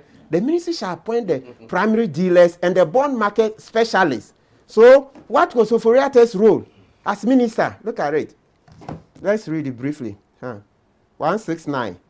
The ministry shall approve primary dealers or bond market specialists and institutions eligible to participate in an auction of government securities from banks and specialized deposit taking institutions. And you go on. Then you go to 165. It's the minister who sells the bonds. 165 is the minister who sells the bonds to the uh, uh, primary dealers and the bond market specialists. So Ofori-Atta is selling to Data Bank. Then Data Bank makes money. That's Article 284 was thrown to the dogs. That's and please let's distinguish it. It's different from the matter brother Gyamfi took to CHRAJ, the first one, the, Ka- the Ken bond. Buy any bond. Let, let him finish. They, So it's a uh, Oforiata sold bond to data bank, that, they, that they are is dealers. misinformation. They take and No, I know, but Yes. not selling to them. auction Ah, it to but them. Ah, it's I auction to I them. I then they put on a margin. The, I don't know. that's the general Yes. point he's trying to make is Yes. the benefits that have I accrued. Yes, they are. So government gives it to them. They put margin and sell in the pri- uh, this in the secondary market. Ofori-Atta make millions, hundreds of millions Two of over 200 Yes, million over two. dollars. He well, when he stood up, he said 150. Oh, uh, it's Yeah. more. Oh, it's more it's more. that. I'm challenging But- him. but he can not being come. truthful to We am challenging him. But He you, should- when he got one, did you challenge him? Oh, I did. You were there. We did. You didn't challenge. And I can him. tell I'll give another 10 that he was being condescending. When I filed a question wanting to know how much we have generated from the power we sold to our neighbors, he said, oh, somewhere around $140 million a year. And I said, Parliament is in the house of conjecture. He got angry. Because when I told him I wasn't holding Yes. a dagger before him to answer the question, he got angry, condescending, disrespectful to Parliament. Yeah. Oforiatta is such a shame. He and his uh, this children will not have that opportunity to spend that money. He and his children will not have the opportunity to spend that. He must return that money. That's conflict of interest. Yes, Article 284. We'll go back to CHRAJ. 284. Once he's benefit, a public officer And should not put himself. benefited. Yes, it's admitted in Parliament. It's there. It's a record. Hmm. It's a record. How can you do this? Family and friends. When I'm Come done in. with Family and friends. So you see why the president must go. You put your cousin there so that he can make money for the family. Huh? That is how you see it. Yes, and that's how all Ghanaians look. If you see, listen, and those who say emotions, like I said, there was this great philosopher who says, when you see evil and you don't get emotional, then you are corrupt yourself. When you see evil and you don't get emotional, you, that person who is cool headed about it, you are corrupt yourself because you they look the thing, you figure say, ah, by myself, it be me, I'll go do. Aha, so you don't want to. If you see evil and you are not emotional about it, you are corrupt. And so this leadership we are getting is a reflection of the Ghanaian society. Look, Ghanaians, let's rise. Let's let's let's let's leave aside some of these things. We will not make progress if we don't want to sacrifice for the nation. We have to sacrifice. You can't continue saying you want to build up everything for yourself. So, in your estimation, what these MPs have done is to open a path that others can follow, irrespective of what the outcome is for from this position they have taken. You see it as a win. Either way. double win 200% these ministers please let's we'll have to oh i'll look for funds so that we will erect a plaque in their honor no they've they've moved our democracy a notch or two higher oh. yes look at it because they've dealt the president a mortal blow there's no way the president is going to recover from this This, this, this is the second time. Yes, he will never- they From finish. a political analysis perspective, what do you mean by they've dealt him a blow? He's He's, he's, two years away from. Now he's ending lost his term. legitimacy, so now he will only be holding on because physically. So don't forget, in analysis, eh, there's the legal, then there's the moral. So the moral side, he's lost. He's dead. Morally, the president is dead. He's lost legitimacy. If he was a man of the people, he would have resigned. And a man of honor. Eh, yes, a man of honor. Thank you. And that's what I've been saying all along last week. Honor, honor, honor, honor. We don't emphasize honor in our democracy. It's just like it's our turn to chop. Yeah, so once we win, we go chop chop. No, there should be honor. We can't continue this like this. Martin Kpebu, private legal practitioner, soon to organize a demonstration called, is it Kume Preko 2.0 or something? Yes, yes. Reloaded or 2.0, part 2. You have to add another to it. Let yes. me come to Kamaluddin. So Kamaluddin, you are at that point now. We've heard them, and to be fair to Kamaluddin, everybody ends up at the original point he makes.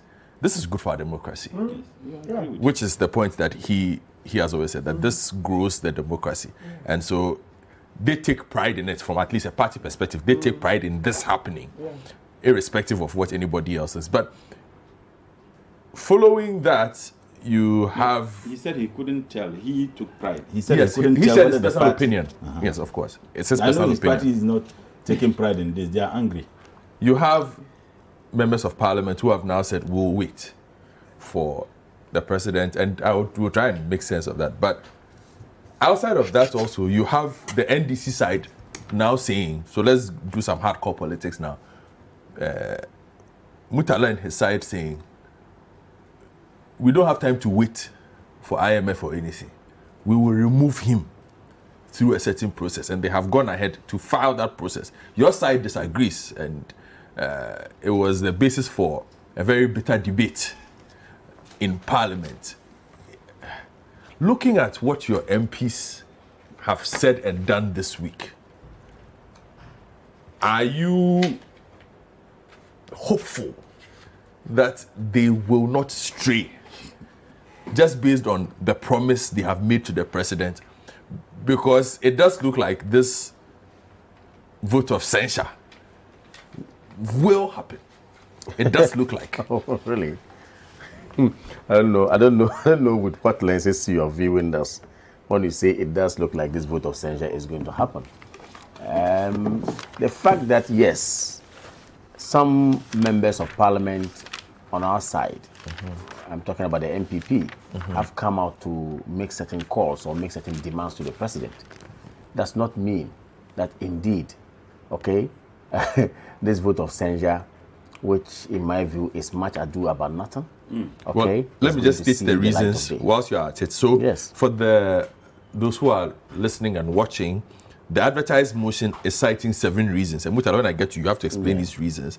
Uh, he says as much ado about nothing. Mm-hmm. So we are looking at conflict of interest, unconstitutional withdrawal from the consolidated fund, Mm-hmm. illegal payment of oil revenues into offshore accounts, Mm-hmm. fiscal recklessness, deliberate and dishonest ris- misreporting Mm-hmm. of economic data to Parliament, incompetence and gross mismanagement of the Ghanaian economy. These are the Those seven those reasons. are their basis, right? Yes.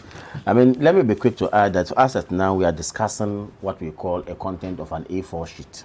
Okay. For now, because um, as to whether the process of censure has actually been properly triggered and followed with the numbers, uh, that is yet to be known, because that number that is required by the law or by our constitution for such a trigger to happen, I don't think it's attained yet. Okay, but you see, Godfrey, we are. I'm happy we are sitting with a seasoned lawyer, and of course, I have so much respect for Martin Kpebu. If you look mm-hmm. at a student of law who has read some cases at the Supreme Court, he would, of course, obviously Yeah, have some certainly. respect for him, Well, as you it were. him But with all respect, No, please, he did not berate Well, him. you see, He that is. Why A, oh, look I've not even made my point. Please. Let him go. I'm saying I'm happy we are sitting with a seasoned lawyer. Mm-hmm. You see, and it, he, he, he makes a point or he makes a submission along my position that I espoused earlier on, which I said every single person per article, per chapter 5 of the Constitution has the right to speak. And the right, the freedom is guaranteed by the Constitution. Nobody will gag anyone from saying what you think it is per our laws. But in the same vein, we have lawyers who, of course, have taught us that look, work with what structure or the legal architecture we have actually agreed to ourselves or for ourselves. Mm. When we sit on radio and on TV and we are quick to come to a conclusion that somebody is culpable for this act, when the person in actual fact is not taken through the process to establish same, I think it's unfortunate if we are people who are legally minded. Very unfortunate. That is why I'm very careful certain time passing judgments on matters. Is the reason why at the tail end, because he's a lawyer, he's so smart, he brought in this angle of emotions and justified it with a philosopher's thinking. Okay? God is so smart that why should people say when you talk, they say it's emotions? Emotions are different from what is legal. And I'm happy he knows it and he has distinguished it. Okay? But what is legal stands, not emotions. Mm-hmm. That's what we should know. Objective minds, morally minded people listening to us will say, yes, you can make the moral argument. Somebody will do the legal argument, subjective argument, as it were. Some call it. Okay? But which one prevails? It is because there's a law against assault. That is why Kamal cannot rise up this morning and slap Godfrey and go scot free. That is why there's a legal architecture. So when we sit down, because I do not like this person because he's blue or he's white or he's black, and I can use my emotions and put my the, the actual thinking aside to run him down, it's unfortunate. Paul Adumacho needs this. I am saying, please, please, please, I'm saying it's very unfortunate. So when we have a platform like this, and we are lucky to be speaking to many Ghanaians, my view is that look, whatever you are going to do, make sure you do it and it's intended with the laws of the state. So that I wouldn't sit here and then bastardize or try to run down Mr. Martin Kpebu needlessly. You see, What's the point? you can call for please i'm making my point. make you, point, you can call for the minister to go mm-hmm. but you wouldn't have your way because the legal architecture will teach you the way to go. And if you're able to ensure that you fulfill all those you know channels so be it. It was contemplated. You can call for the president to go. In fact i took my time and i read article 69 from clause 1 to 13 saying you want to remove the president is not like getting up and going to buy gobe to eat. So it doesn't matter. it's not just like that. Ah. So you are entitled to run into town with your emotions, say what you want to say, but we are also entitled to teach you and direct you to the laws of Ghana, which you are binded and I am binded. Okay? Two. Hmm. So, you see, Godfrey, in as much as you might think that there's wrongdoing, and you might say that Article 36 Clause 1 will say provide, President should provide jobs. If jobs are not provided, at the end of the day, it has done a wrong thing. Interestingly, we have since the inception of the fourth Republican Constitution, and I'm, I mean, maybe, I maybe I'm, I'm not even wrong because as, as a student of history of this fourth Republican, Republican Constitution, I can tell you, nowhere can you say that a government has been elected and that government didn't initiate at least job creation. Mm-hmm. I can tell you one. That's okay. No, please, nowhere. Whether it's NDC government or NPP government, but we've seen NDC and NPP in the fourth Republican Constitution mm-hmm. anyway. None of them can say that when we came to power, we could not provide jobs for anybody. In fact, as we speak, the tradition of the new patriotic party created what we call the National Development, uh, National Employment, uh, Youth Employment Program, which metamorphosed into um, GYEEDA and later on now YEA. Lofty, great policy to engage most of the youth who, of course, are not, as it were, working. Heavily as we speak today, well. under Nana Akufo-Addo, even today, today, today, as we speak, recruitment is ongoing for the youth in that area. So when you sit down and say no job created and say a try and move on, that is emotion. That is your belief. It's not backed by any evidence. While we sat here, the president of the Republic of Ghana thought it twice and said, look, young men complete schools or leave universities without any hope. Let's see how we can create, if you like, a machinery or a vehicle for them to be on and be trained and likely retained or maybe after the training in the near future they would have acquired certain expertise to go into the job market which i.e NABCO today as we speak as part of NABCO before NABCO actually rounded up how many people It's were okay. retained no please i'm saying please Let him make his points. how many people were retained how many people were employed many Okay, you can say you don't like the idea. You can say it wasn't proper, but the person who has benefited from it and watching it this morning Says knows that at the end of the day has a different angle. So this idea of trying to go around the laws and find fault, president didn't employ people, therefore he must go. Really? Is that what it is? So you- you've clearly established that. So- there's a, hold on. There's a difficulty. Yeah. In perhaps going that tangent with what Murtala says, but with the finance minister it's different, which is actually the point I, I want us to Mm-hmm. Focus on How is it, dif- how is it different? Mhm. because the speaker has admitted the motion of censure. Okay. Admitting a motion of censure does not mean that you have the two tests as required by the law. But the law But the What question- does Article 82 No, but I'm saying the the law que- didn't hold on. I'm saying admitting of censure, but the question- ad- admission brings- of, hold on. of, of motion. Mm-hmm. But which brings me to the question I asked. Yes. Are you not concerned mm-hmm. by the fact that looking at what we've had this week, Before. where your MPs, About 80 of them. about 80 of them have said, kick this man out. They might have agreed with the, they might have compromised with the president and mm. said, okay, this and this. We don't know I, I, the full details of that. I am not If an concerned opportunity presents itself to remove the finance minister within 14 days, you are not worried that not, they not, might no, decide to go I'm that way? I'm not worried because, yes, it is trite knowledge that some MPs on our side came out to call or demand for the uh, sacking of the finance minister. It's trite knowledge. It is also trite knowledge that after engagement, they had changed their stance to agree that some time be given certain things to be done. It's also trite knowledge. Now, you brought in the angle of the whip system in parliament and mm. how parties also have a role to play. Do you know what might have triggered the discussion after they had done the announcement? And how it has gone, and for them now to say that, okay, we are all now on all fours. We agree that we are not going to pursue this matter. Once the president has spoken to us, we've understood that. So now, you want me to say that I am worried because this motion has been admitted by the Speaker of Parliament, which in fact was supposed it will be done anyway.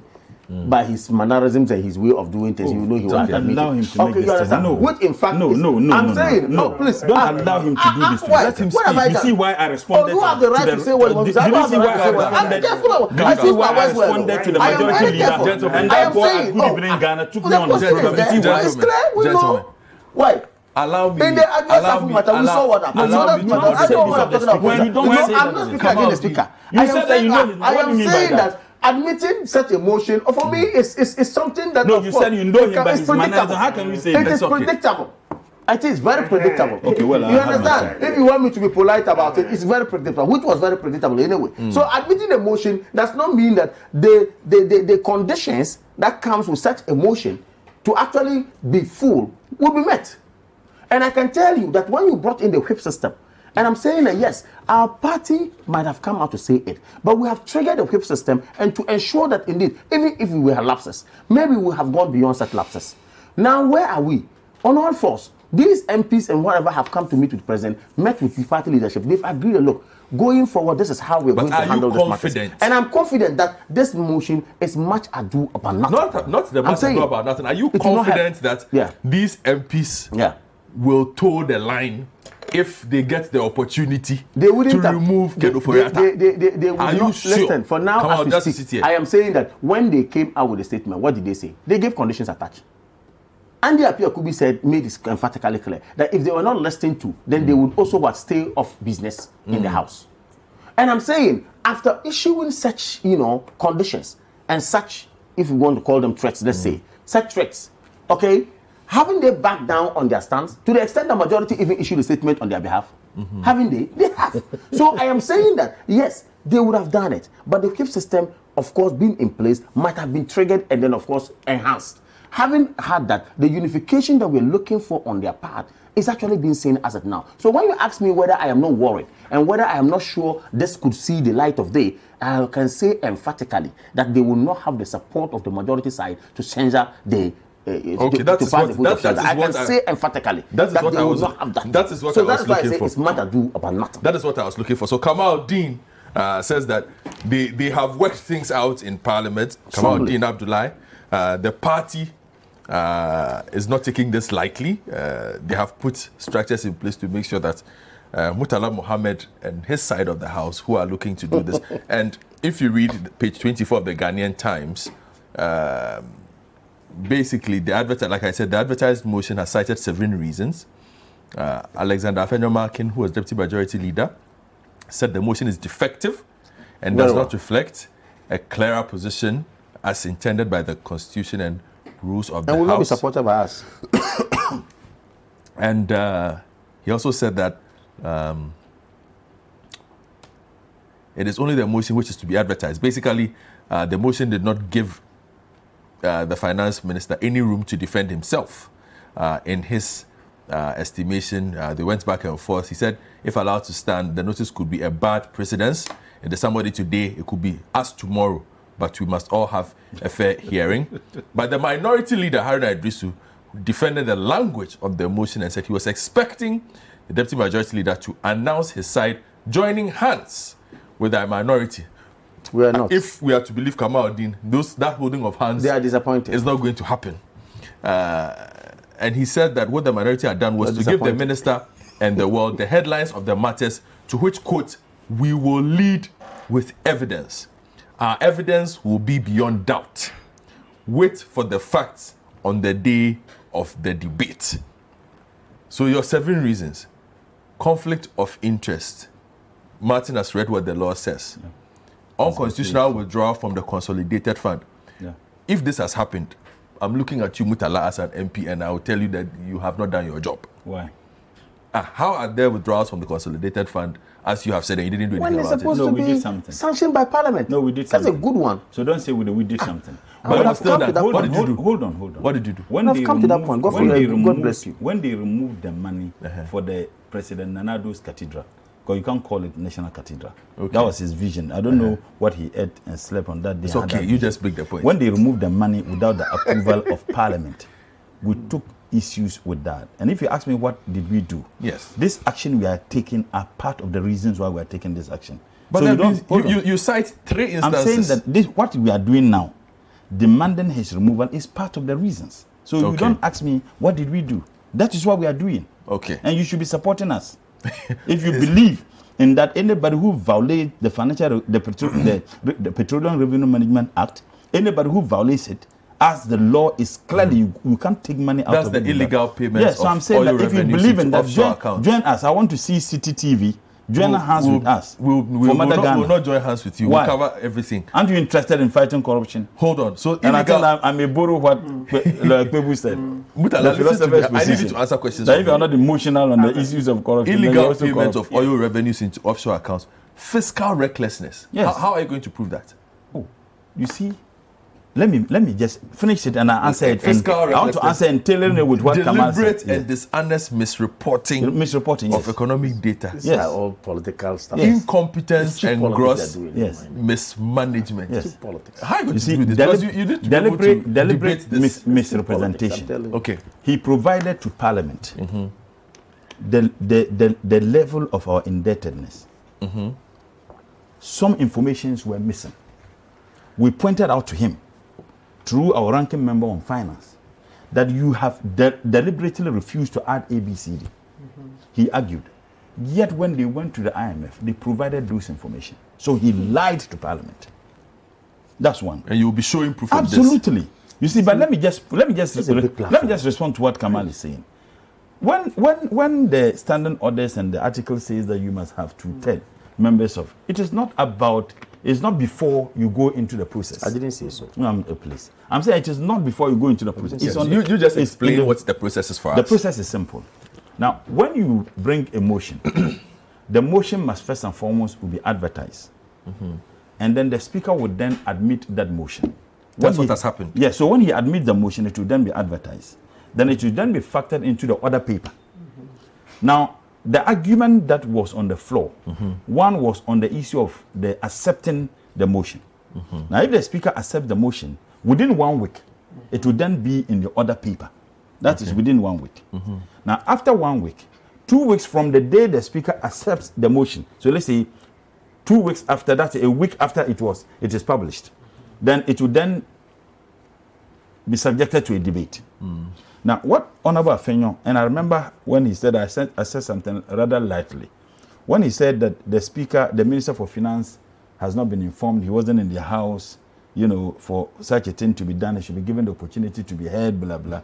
And that how is it going to be done, sent to him? You know, he raised that issue. And I said, oh, he could just WhatsApp it to the Minister. Because there are instances where bills that are brought to Parliament on behalf of the Minister for, for Finance, that leadership on the side of the NPP, the majority, move those motions on behalf of the Minister. So if you can move a motion on behalf of a minister when he was not present in Parliament, you can easily communicate to him that this is the action that Parliament is taking.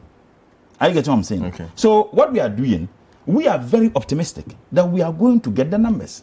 But he's saying that Well, let him. the situations have changed. Oh, you see, let him tickle himself, himself and laugh. Because even the 80 members, how many of them were at the Flagstaff House? The leadership were they there? And we have spoken with some of them. They told us that, look, this was a decision that was taken after some coercion. They invited the leadership Yeah. to the Flagstaff House mm-hmm. and they issued the statement. So whether the statement is issued or not, and you remember, they mm-hmm. didn't only say that they, he should be removed, that if the president refuses to remove him, that they will not participate in any business of this president or this government in parliament. That's what they said. Hmm. They will not participate in the budget hearing, nothing. But does it even make sense? You have a football team that is performing abysmally. Then the football team decides that the coach is not good. So let's change your coach. And others are saying, no, no, let's allow the coach to do recruitment. After recruitment, then you change him. A coach who did recruitment and you couldn't even perform well, you need to sack him, appoint a new coach, and that new coach will do his recruitment. Now, this negotiation with the IMF, and Kamal sadly also raised that issue. IMF or World Bank or the Bretton Woods institutions, they don't deal with individuals. Hmm. They deal with states. So whether Ken Ofori-Atta is there or not, it changes nothing in the negotiation that is being done. So fire him, and it will bring some semblance. Did you notice one thing? And the speaker said it yesterday. Even the idea of the possible removal of the minister helped the, si- the dollar to come down. Oh. Oh, it's true. I the very day. Oh, I mean, Murtala, look, look, let's let's look. If you say no, it will take the height of naivety to argue that speculations do not inform the relationship between your domestic currency. No, Another, I- I- hold, I hold on. I'm I- saying I that am specu- just saying without the Oh, basis- So speculation without the basis- dollar into the system. I'm saying that Is that the what it is? market operates to speculation. Ah. Yes, that but- is a that is an established fact by people within finance. Oh. I am saying that speculation has a oh. bearing as to how your mm. your no, it's, it's a fact. It doesn't call, have any call any finance Doesn't have person. any bearing. So you are saying I'm that, saying that that alone. But you see, listen to this. Okay. no, no, I get the point The, the moment that thing was done, Mm-hmm. Projections are The different. from moment that thing was, oh, speculations, if you oh, I'm not understand talking about projections. Come I'm on. saying they are different from speculation in the financial market. That's what I mean. When I say My, my, my, speculation is right, my, but my I'm objection to the eh? point that was made was. I'm saying that eh? he says that. with I'm saying reference projections are the different speaker from passing speculation. down speculations affect the, Come on, CD. come on, don't explain Yeah. yourself. Oh, it's, no, it's I'm scientific. that, Speculation. it's speculation. Yeah, it Yes, affects. it does. Oh, It can. I? Can Yes. I? Kamal, Kamal unnecessarily interjects, and I was listening to him. I'm saying that speculation. You've been doing the same Yes, thing, but calm oh, down. I haven't. That's not fair. Let's go. Speculations to a very large extent influence it. And even if you listen to finance, the minister himself, in his statement, alluded to the fact that because there's that speculation out there that the dollar is that that, that all contributes to those. But listen to one thing: the moment that press conference was held, that day the dollar fell. I think from 16 to about 13 point something. Mm-hmm. The moment the next day, the moment they said that they should allow the guy, the, the minister to continue, the dollar started rising again. So don't challenge this speculation. Right. Now, the president should get the man out. You see, what it does, it won't help this government anyway. But it brings some semblance of serenity within the financial sector. Show me one single sector. And Kamal said that this, this minister can boast of a success story. Kamal went ahead to talk about the fact that that the the the they created jobs when in No, that was reference in reference to your point. no, in your, reference yours to, and to- Martin's to- point no, but, but, about removing the president. when you say jobs, so he was trying to establish no, the difficulty saying that when you in say, doing that. No, this government hasn't. this government, and I'll tell you the reason. I'll tell you the reason. If- Why is it that unemployment? You see, let, let's speak, let's It's speak to facts. In 2016, even on the day the president read the plagiarized speech, 7th January 2017, unemployment was 6.8. Today, unemployment per the statistical service, the census they did, 17.4. And in fact, take the 2022 financial the budget statement. Youth unemployment is 12.6. So if you claim that you have created jobs, did we go or did we come? How come that the unemployment rate could rise at that level? The only reason why we have this unacceptable level of unemployment is because you have been lying to the people of this country. And the reason why I say this because when you talked about NABCO, you have the NABCO boss, you have the Minister for Finance, you have the President himself given three different figures as to the number of people NABCO's, NABCO engaged. The, the, the NABCO boss said that they recruited, they recruited I don't really want to focus. Oh no, yes, because he ones because it's Why not a key component Because he, of the why didn't you tell him that No, I did tell him. You see what I'm saying? That But he raised it. Wouldn't it be fair it. No, he raised it within a certain context, and that even has to do with the removal And of the president, which is not on the table right now raising, I am raising this in a context that the minister Uh-huh. who manages the finances of this country should go. it's part of the justification. that so let me made. so let me let me finish with the point, please. He should go. He talked about that. Why is it that the minister, either the minister or the NABCO boss or the president, is not telling us the truth? And one of the reasons why we have raised it because misrepresentation of information to Parliament. You just read it. The minister said that they recruited 95,000 people. The president said 100,000. The NABCO boss on TV3 said 117,000. Two of them should be lying to us. Maybe perhaps they need to convene another meeting at the Flagstaff House to determine who they should give up to the people of this country that this person is not telling us the truth. So all the indications, the reasons why we are raising this, they have been misrepresenting facts under oath. Because when you present a budget to Parliament and the information you provide, it is not in sync with the right information, we challenge you. You said, no, that is the right information, only for you to go to IMF, presented the very information we were asking you to add, and that failure to add that was deceit. So quickly, just uh, a point. Of, so will he be required to be present during the debate? Certainly. I'm just asking. Yes, he has to be there. In, in fact, even the speakers in his ruling on the debate between Honorable Afenyo Markins and Honorable Haruna Idris, the speaker says, look, there is only there is always a formal communication between Parliament and the executive or ministers. Through this communication, that is why anytime you file the question, the minister will come and answer questions. He said that he will be communicated to, and he was still making. I said, look, if you want it to be faster, give me his number. I was up the the the advert the adverse of it on the order paper on the day of the debate. That will be about two weeks time, mm. because having accepted this, it to be published mm. one week after the day it was received. Mm. So, and two weeks after the day it was I thought, received. uh-huh, I thought so. They should be left with it. So the two weeks have started coming. I thought it said upon receipt by. No, the- yeah, the day he received it. Uh-huh. You know, it will be published within a week's time. Okay. And then two weeks. The two weeks starts from the day he received the thing. So that would be 2 Uh-huh. weeks from now. Uh-huh. Uh-huh. The debate, the debate would, Mm. and on the, the debate. Oh, but then you are you are basically also within the the timeline of the president. No, what the president is Yeah, doing. so- no, no. What the president is doing is a trick. You know what they are doing. The Yes, pres- it's not a trick. No, you, I will tell you You why. I'm, I'm justifying. Oh, come on. I'm 30 justifying why. seconds to justify I'm that justifying why and then I say- go to Martin to because, wrap this up. Because you raised that issue. I'm justifying why I say it's a trick. The budget will be read in November. Yes. The president is not asking for only the IMF negotiation. The mm-hmm. president is saying that they should allow him to finish the IMF negotiation and the budget so that he will even consider. He's not saying that I'll fire him. Oh. Let's get something very clear. Now, after November, Parliament will be on recess. So we may not have the capacity again, assuming we were to stand down this motion of censure. After November, Parliament will be on recess. So it means that the man will be there till next year. And by which time they would have finished threatening the members of parliament. Some of them threatening them that they will lose their, their, their parliamentary elections. That is what they are doing. So we don't have any time. And it doesn't matter what the members of parliament from the MPP says or what the leadership say. What matters is that we are going ahead with this.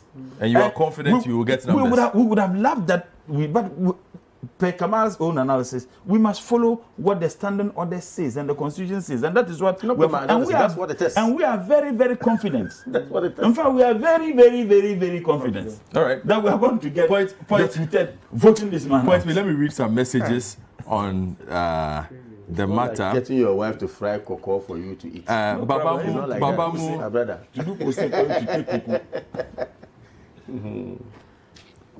Uh, okay. Couple of messages. Let me start from the top. Uh, Jones says, Good morning. The courageous action by the majority members is a clear indication that the president has lost control uh, and further goes to cement the fact that the government of Akufo-Addo has failed and need to go with Ken. Uh, Citizen Francis holds an, a different view. He says the issues in the motion, the minority release, are fruitless.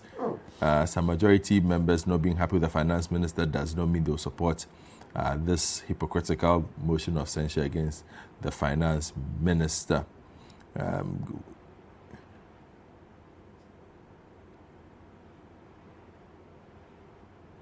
Okay, so it says, Good morning, Godfred. Why are you confusing party and Akufo-Addo administration? In fact, it's because people, uh, including media, and their inability to separate uh, a part of, from a person's admin that party people, either parliamentarians or food soldiers, are forced to support their person in even if they disagree. Because at the end of the day, your party will be dragged along. If we begin to separate the two, we may see more of what the NPP MPs did. Kufuor admin, Mahama admin, Kufuor admin. Remember, people are members of a party before it forms a government. Well, Kwame just and say, under normal circumstances, what you're saying is true. But if you look at the practice of our parliament, you have the general secretary of party sitting in cabinet meetings. So that separation that you talk about is pretty different. It's pretty difficult to have in our circumstance. No, but you can be you can be a member of parliament. A member of parliament is not a member of the government. Mm. Yes, He's a even- member- he's even looking He's at- representing a political He's- party. Yeah, he's even looking at this. He should just say that his uh, Kwame Ajayi, who's the constituency chairman for Kaikui South, says he wants a situation where we say the administration is the administration, it is not the party. And that is why they call for insulating the, the, the appointment of the president, more than 50% of his members Yes. of parliament in parliament, I mean, ministers. I mean, that is why that c- call for me is necessary. Yes, yes, So that we assert the real independence of the legislature. Yes. well, somebody is also very unhappy. He says the request for the finance minister to complete this negotiation uh, is a clear indication that the president is considering his closeness with him rather than the generality of Ghanaians. In any case, how can a minister who doesn't believe going to the IMF be a better person, be, a, be the person to negotiate a deal? Um, For someone to come and implement. Say that. Walanyo Nakwetia says he thinks that uh, it would have been good for the finance minister to resign uh, just to show uh, that uh, he understands what Ghanaians are going through. Do you think, who do you think Godfred and Citi, one of these days you need to get a technical person from GFIM, CSD, GSU, or their likes, uh, or industry professionals to explain how the primary dealer and bond market specialist thing works. In as much as I'm disappointed how the economy has run, there are a lot of untruths about how Databank and Blackstar have made their money.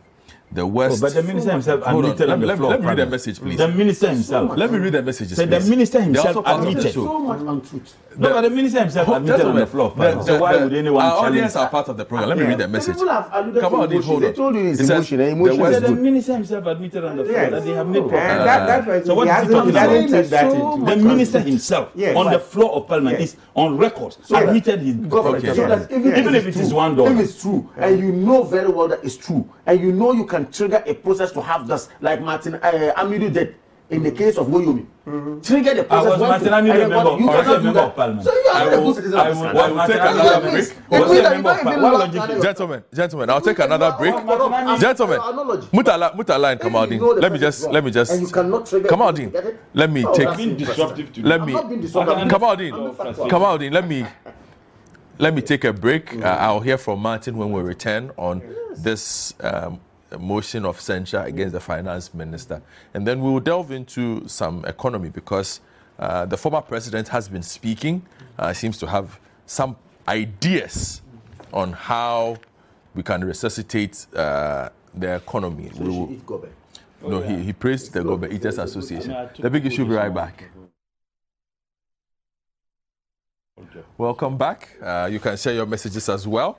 Uh, 0549986996, 0550585832, 0549986996, and 0550585832. Listening to the big issue on Citi 917. Also watching us on Citi TV. We are streaming live on our Facebook as well, on our Facebook pages, Citi TV GH and Citi 973. And uh, later on, you can catch us on YouTube as well. And you subscribe to our channel, do subscribe, CitiTube, C I T I T U B E. So, Martin, let me have your take on this uh, censure vote, and then we can discuss the, these economic alternatives that the former president has put out this week. Okay, Godfred, I beg you one minute on the comment that the one who brought it about this primary dealers and bond market. Look, Yes. the gentleman, what did he say, Kofi? Hey, he shouldn't ask for a can of worms to be opened though, because we haven't come to the part where enterprise has taken over the insurance business. We haven't come to that part. So Kofi, the thing, owned by yeah, Oforiata. Yes. He shouldn't open that can of worms. So he should be careful. Does he really understand what's going on on the ground? Enterprise now to do government business. If it requires insurance, it's enterprise or you don't get the contract. Enterprise has run aground uh, SIC. Business people are complaining. And what is Kofi talking about? Well, he's saying that Business people are perhaps we need to explain Yes. how those entities work and they operate. Yes, so now let's but come said- to that side. it's not true. Yes, Read ah, he he, can. When the minister himself has uh, this, uh, admitted the money that they made. Look, listen, Adu-Boahen's company around 2018 was that when it was formed? Starline, yes. Black Star Black Brokerage. Where was it from? Small. And then because of the influence peddling, they were able to get bigger trades. Then they got high volume. Company just for the 2018 or so. Small company. Then within a short time, by the time they were appointing the bond market specialist in uh, 2021, then Black Star Brokerage had qualified. How? Is that how we form companies and then within a twinkle of our eye? Do you know how they got the trades? It's the influence peddling and all that. No, let's not. The more you open, if you argue, and the industry people is calling, trust me, I speak with industry people. If we call the industry people and we allow them to speak freely, of course, cameras, they will not talk. But if you can put them behind a veil and then you disguise their voices, Master, you run away. The things are complex. eh, It's mafia, girlfriend. I'm telling you, some of the things they tell you and say, Martin, look, be careful. You know what that is? So the, two, the 150 million Ofori-Atta admitted in uh, this in parliament. Listen, when I ran it by one of the industry players, he just laughed at me and said, oh, Martin, you are a small boy. You don't understand this business. That's why he said, he said, you don't understand this business. He's made several hundreds of millions. Ah, why, why are we being taken as fools? So, Godfred, I challenge you, maybe uh, give two weeks or three weeks. Go talk to the industry people. Muffle their voices, do it in such a way we will not know who is talking. You will hear. Put them behind a veil. A top secret. Let them talk and you will see the rot. There's more. Some complex deals with the bonds, flipping them in a very illegal manner. Master, you have no idea. The guy asking for that, hey, he doesn't know why he's calling for. I have spoken with industry people. So if he does, yes, let them come. It your, will your- help. your- your thoughts on the censure? Yes. So the censure, um, what we say is that then uh, the minority has done extremely well. They are now, uh, well, not now, from time to time, they do the needful. That's the right thing that they have to do. Okay? That's the right thing that they have to do because, you see, tomorrow when our history is being written, there will be a statement that in the midst of all this gargantuan conflict of interest, apart from the majority saying what they did, the majority also filed uh, a motion for the censure of Ofori-Atta and Adu-Boahen, right? So it doesn't matter, Godfred. It doesn't matter even if ultimately the majority doesn't support the minority on this and the, uh, this and the motion fails. It doesn't matter. What matters is that eventually the minority rose to the occasion. So it will show that they attempted. If they had the numbers, they would have removed them. And that's what matters. So it will also go down in history that, yes, Ofori-Atta, there was an attempt to censure him, except that it failed. And that's very, very important. So it's a signal, very, very, it's a statement. The symbolism behind it is extremely important. It's not about finally winning. No, no. It's just the fact that, yes, they saw that they, they triggered it. And in the same way, Honorable Murtala will support you to the hilt that you take steps about the impeachment proceeding. The impeachment, you just need one third to start. Yeah. The impeachment, you just need one third to start. The minority have the numbers. So if the president is not going, the minority should start. It doesn't matter that you lose. Mm. So you are still on that time yes. that the president must also. Oh, as for the president, he must go. By Article uh, 69, Godfrey, let me read Article 69 to you. It says that when the president has taken steps which are inimical to the economy of Ghana and prejudicial to the security of the state, he must go. But somebody has to yes. prove this. Yes, yes. But the cedi is there. Ah, the cedi is there. When we began the year, at most it was once uh, uh, six cedis, 40 pesos to the dollar. Uh, now it's anywhere between 14 and 16 Ghana. So that is it. Uh, actions inimical to the economy of Ghana and prejudicial also to the security. No economy goes has, with security. This has to be triggered in parliament. Yes, that's the one, Honorable Murtala. So let's read. It said 69 1. The president shall be removed from office if he is found in accordance with the provisions of this article. A. A is about the oath of office. Uh, if he's acted contrary to it. Let's go to B. To have conducted himself in a manner which is likely to bring the high office of president into disrepute, ridicule, or contempt. The cedi being the worst, now we are the laughing stock of the rest of the world. That will qualify. Then B. Insecurity, even in Yes, mm-hmm. B. Or, or prejudicial or inimical to the economy or the security of the state. So our city has collapsed. The currency, Atitia Pansan, look at the prices of goods, more than doubled. More than doubled. People are starving. People are dying. Did you see the Galilee guy, the Kasua guy who committed suicide. Others are going to follow so, uh, uh, this in suit.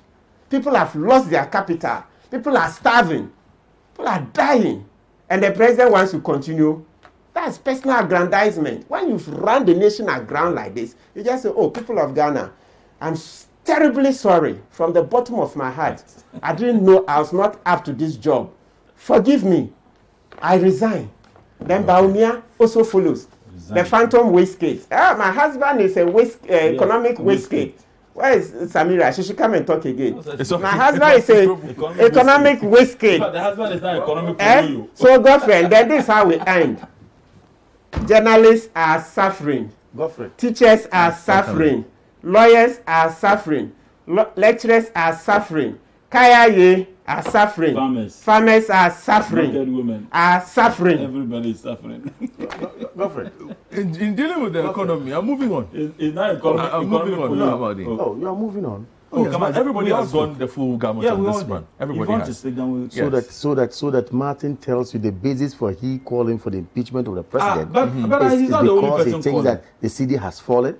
No, the, the insecurity. Because he thinks that Come on, yeah, economic well, challenges is a security challenge. We'll, we'll talk economic about problems. The, the former, has the he read the entire article from clause 1 to 13? You which I know he knows and understand the president I do. However, I'm surprised he's, I mean, it's okay. this is what he's choosing as a basis. It's not a key part. No, let's get serious, man. People are dying. People Gentlemen. Under John Dramani Mahama, we went through, we're planning exactly for four years. People that's not true. That's a lie. Four good years. That is a lie. The alternative that is an absolute lie. That's a lie. Were planning to That that is level. a lie. Four Murtala- years, Murtala people Kamaldeen. With generators I want to. I. I, I want to move the conversation on. So, impeach former President John Dramani Mahama The says the country's resurrected and coming back woe- to what li- economic woes can largely talk be blamed. Muhammad's name. And you can talk with Love Abuja that guy. Akufo-Addo. Because can be put at the doorstep of the finance minister. So he contends that paid to- to the EMT has failed. Uh, he addressed the the ailing state of the economy in building the Ghana we want. Uh, he also urged the Kufuor government to do away with some redundancies that have marked his administration. So we'll hear the former president. Uh, I will talk to Doctor, assuming uh, once that is done, and then we will move the conversation forward. So let's hear snippets of that speech by the former president. I was there. Oh, but we have listened to him already. I was there. No, not playing it.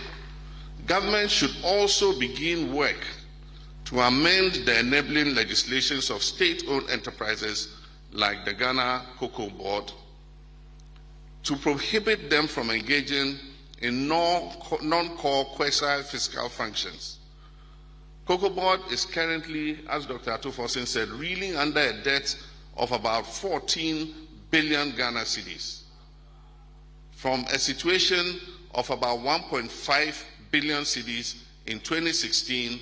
Currently, Cocoa Board owes in cocoa bills alone almost 14 billion Ghana cedis. And this has made Cocoa Board severely distressed and is putting additional strength on government finances. No wonder, and this is an aside, no wonder cocoa farmers are not getting the incentives they should get. Their prices uh, for their products are not being increased in a timely manner. And so it's becoming unprofitable to continue to maintain their farms. And so they are selling the farms to Galamsey operators. The astronomical debt has crippled Cocoa Board and made it impossible for them to pay bills due to license buying companies and their suppliers. And so today, farmers are selling their cocoa to license buying agencies and they don't have the money to pay the farmers for the cocoa. This debt overhang has affected the produce buying company, which is currently unable to pay the salaries of its workers.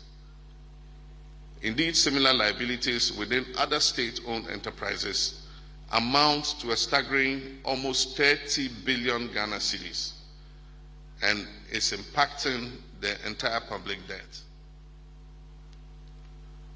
Ladies and gentlemen, one of the biggest sources of suffering and difficulty for Ghanaians today is the cost of fuel, which has skyrocketed to the highest levels in our history due to the rapidly falling cedi and its effect on everything else on the market. Something needs to be done. Ghana is making huge windfall from the sale of crude oil, royalties, taxes, payments, surface rentals, and others. Section 41 of the 2022 semi-annual PIAC report confirms that an amount of 731 million dollars was realized from Ghana's oil resources in the first half of 2022 alone. And as an aside, while petroleum prices are increasing because we're importing finished products, we are having an increased revenue from oil because the prices on the international market have gone up. Unfortunately, we cannot leverage it because our production has fallen. I'll come back to that later. So this amount of over 700 million is equivalent to about 8.7 billion Ghana cedis and surpasses the total projected petroleum revenues expected for the whole of the 2022 financial year, which was estimated about some 6.6 billion cedis. So we've achieved, achieved more revenue uh, from our oil sector than we anticipated in the budget. And if you check the budget statement, that's on paragraph 253 of the 2022 budget statement presented in uh, Parliament in November last year. The government can therefore apply some of this huge windfall that is being received from the increase in uh, oil prices to cushion the other side of the equation in terms of price of petroleum uh, products. in order that we can cushion consumers. And in addition, other revenue handles have witnessed significant positive outturns. Let me give, for instance, an- another example. The 2022 fiscal data report from the Ministry of Finance reveals that for the first two quarters of the year, the price stabilization and recovery, recovery levy, uh, that is the PSRL alone, has accrued over 708 million as compared to the projected target of 269.3 million, which is. So that was the former president addressing some issues with the economy and uh, outlining his own proposals. So let me bring in an economist uh, at this time, Dr. Patrick Asuming. Uh, Dr. Asuming, good morning. It's always a pleasure to have you on the big issue. Thank you for your patience this morning. Good morning, Good morning to viewers. It's good to see you again. Uh, always a pleasure. Your your thoughts on the comments by the former president on the economy and some of the proposals. We can highlight them one by one, the ones that you think uh, are a bit different from what we've already heard, and the ones that interest you. Okay. So I think um, the, the first thing I want to say is that you know the, the former president touched on a wide range of issues and uh, focused on different aspects of the problems that the Ghanaian economy is facing.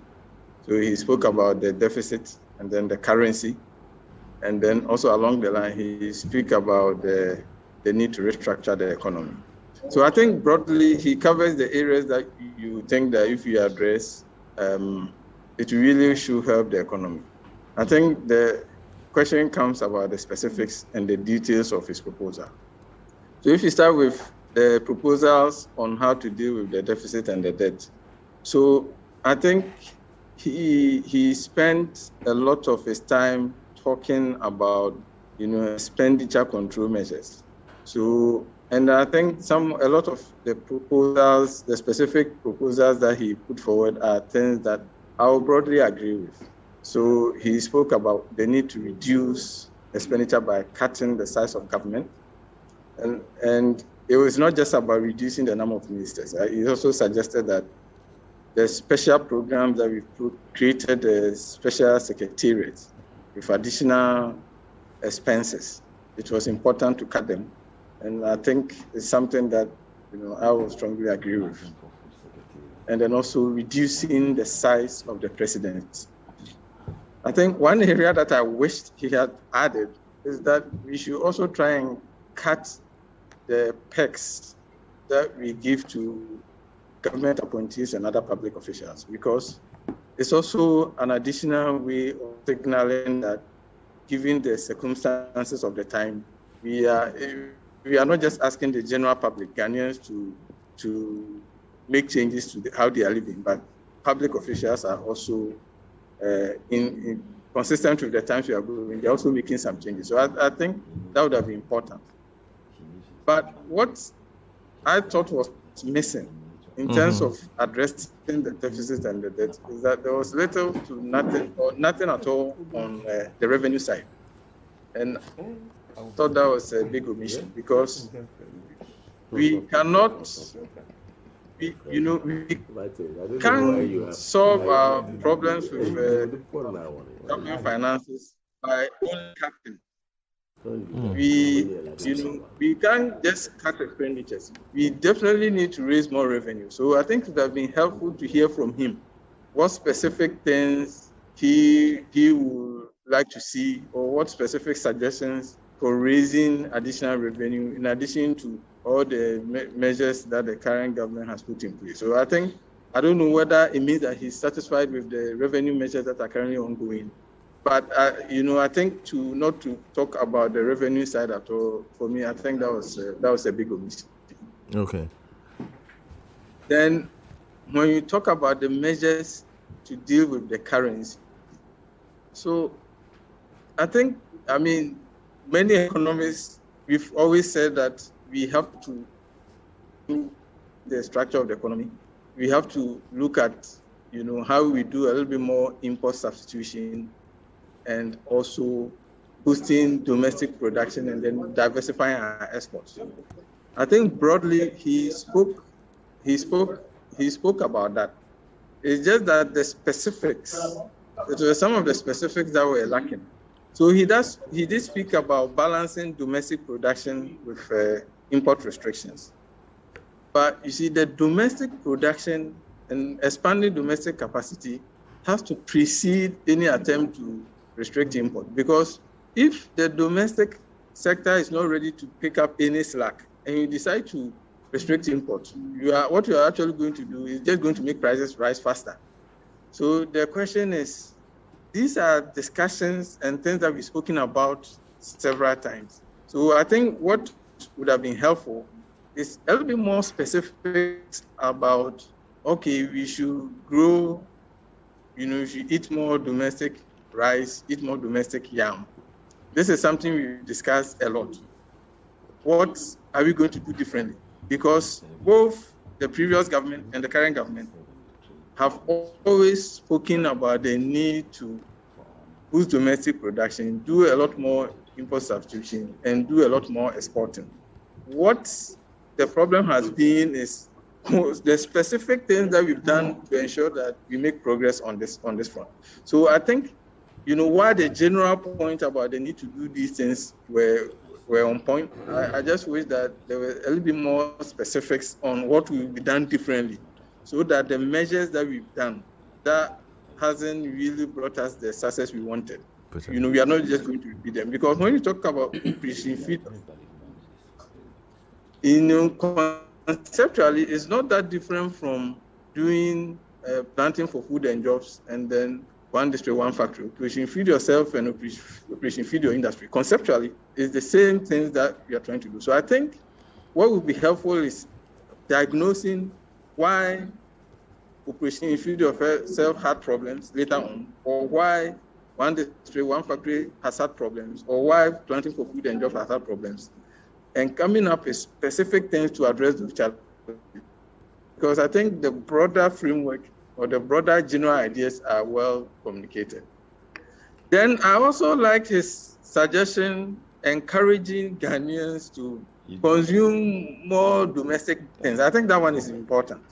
But you know, that comes with two sides. The other side of that is for me, where where we are now, I think government action in that direction will make a much stronger and more immediate impact. So if you take public procurement, and he did speak about public procurement and the need to reform public procurement. Mm-hmm. But you see, if you look at public procurement only as a ways, as a means to save revenue, then you are missing it. Public procurement is a very big fiscal policy for growing domestic industries.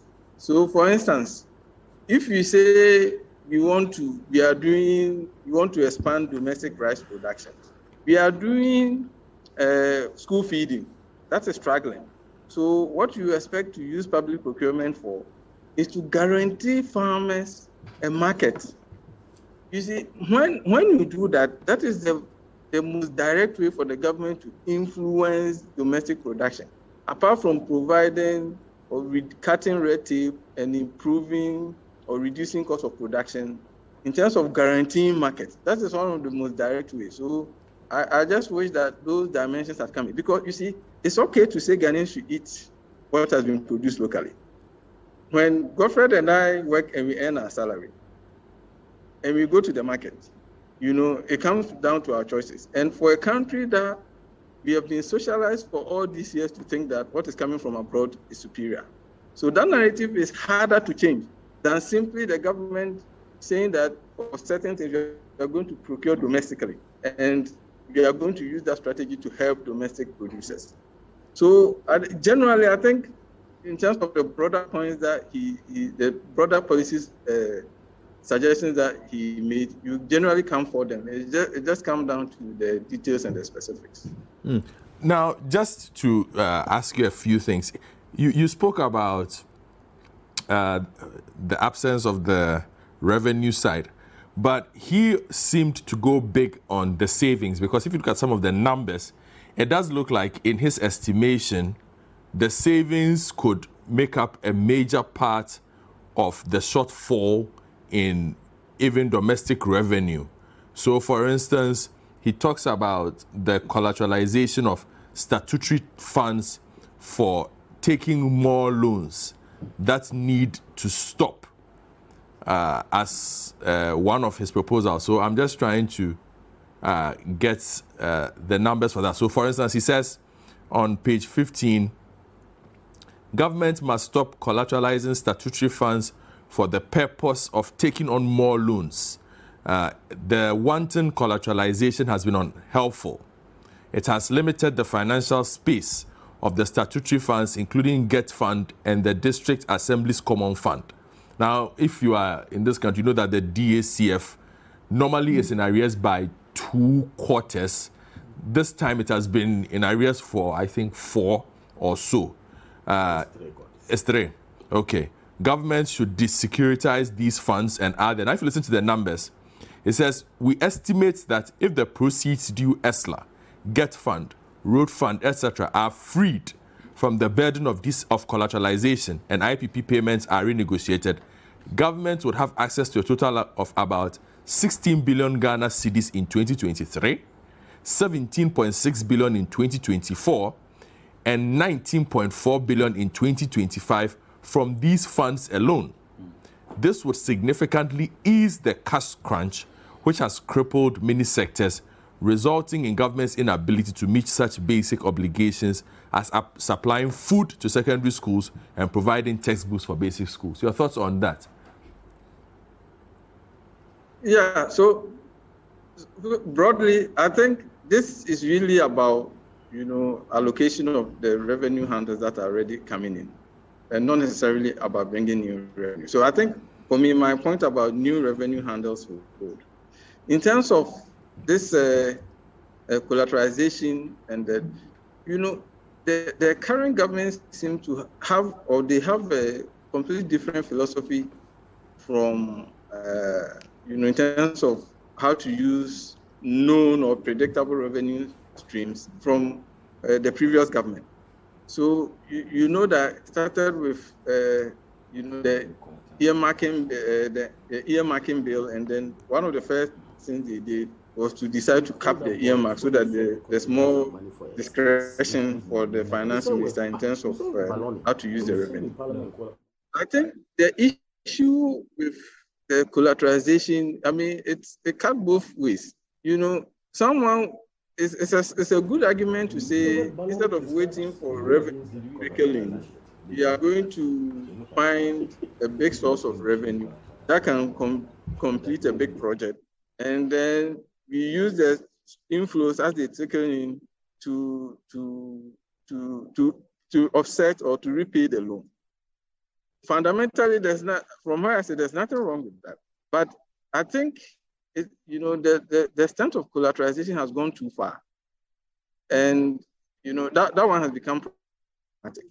Then the other thing is we have to question the vehicles and the means and the transparency with which these deals have been carried out. So I think for me, that's the problem. I mean, the fact that we are doing this too many times, we are taking almost every public revenue side, we are taking, we are, we are trying to do this collateralization. I think that one has gone a little bit too far. Mm. And you know, don't forget that the Agyapa deal and all, they all sit within this framework. So it appears that this is this is something that is an approach that the finance minister. Next year. Frankly, it's not quite surprising. If you look at his background as an investment banker, this is something that you know, when an investment banker is a finance minister, you could expect some of these things. But we have to question the process and the transparency with which some of these things are done and then also whether we are getting value for what, what we have. But regardless of that, we still, even if we roll back all this collateralization, it won't be enough. We still need some new revenue sources. And it would have been good to hear what specific areas that the former president would have suggested.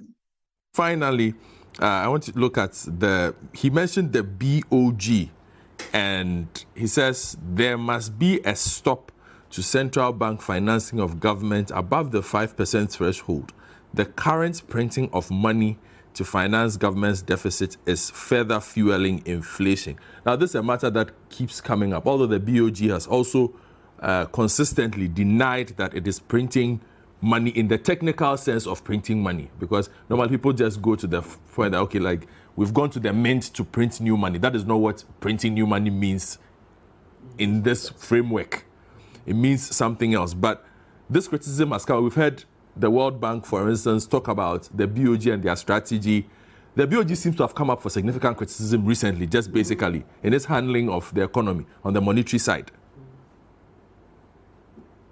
Well, I think, you know, it's obvious that the, the BOG has been financing the deficits more than the, the, the limit. I think when the issue, the last time this issue came up, and then the BOG put, out, put up an explanation. If you look at the way the budget lines were reported and the storylines that the BOG gave, something didn't add up. Yeah. Because there was a part about the IMF, uh, the the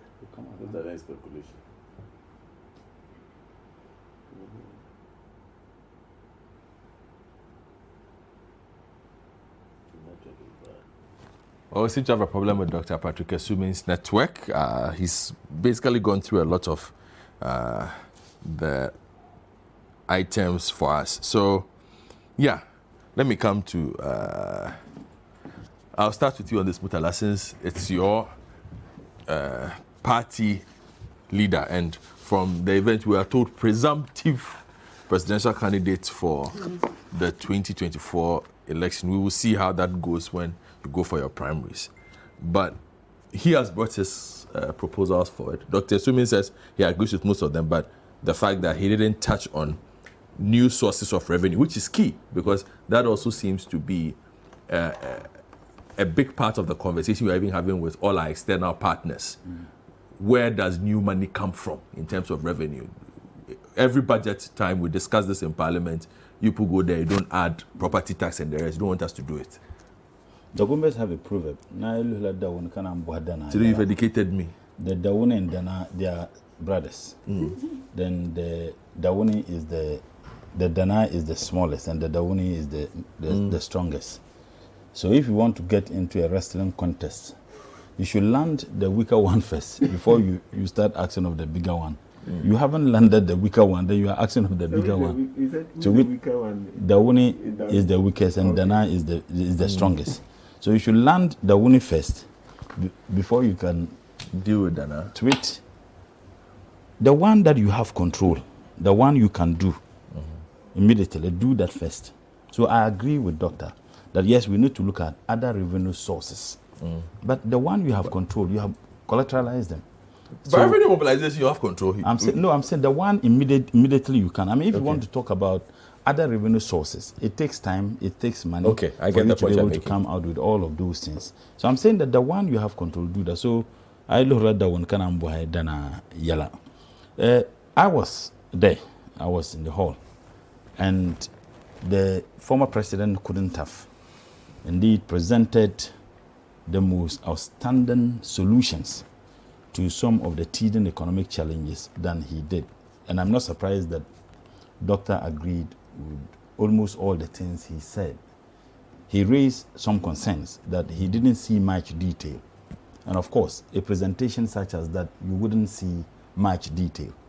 The much detail would come in the form of a manifesto. I am a participant in the NDC manifesto drafting for the 2024 elections on the Committee of Trade and Industries.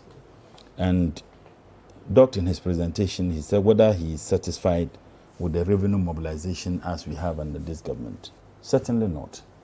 There are certain flagship programs that this government has introduced that they would have been very good programs, but they are recklessly, abysmally, and unintelligently implemented. One of such is the 1D1F.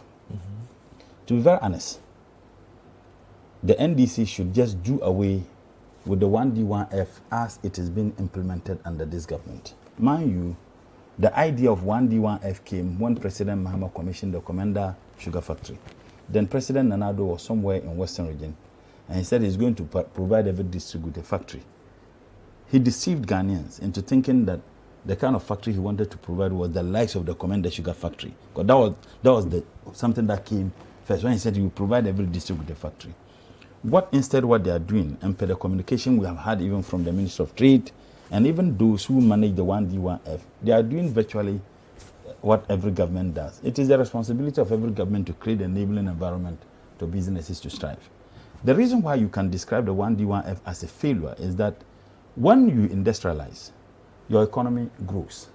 And once your economy grows, job opportunities will be created. Will be created. Is that not the case? Mm-hmm. One D one F, the economy is not growing. Job opportunities are not created. So clearly, it's a failure. And the reason why it is a failure is because of the way it is implemented. Do you know that once a company agrees to come on the 1D1F, that company is given tax exemption for five years. That tax ex- exemption for five years, before that is given, that company must give a proof that I'm going to create this number of jobs. Mm-hmm. Unfortunately, that is not being done. I'll give a classical example. Before Parliament rules, I don't know, your reporters were there. Myself and at least one of our colleagues, we were on the floor. It was a heated debate. This government gave tax exemption to two companies, two foreign companies in this country, to the tune of over $11 million.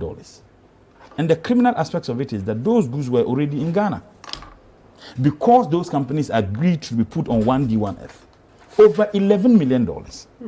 The question and why we had problems with it on the floor was that that company didn't provide to Parliament proof of the jobs they have created since they were put on 1D1F.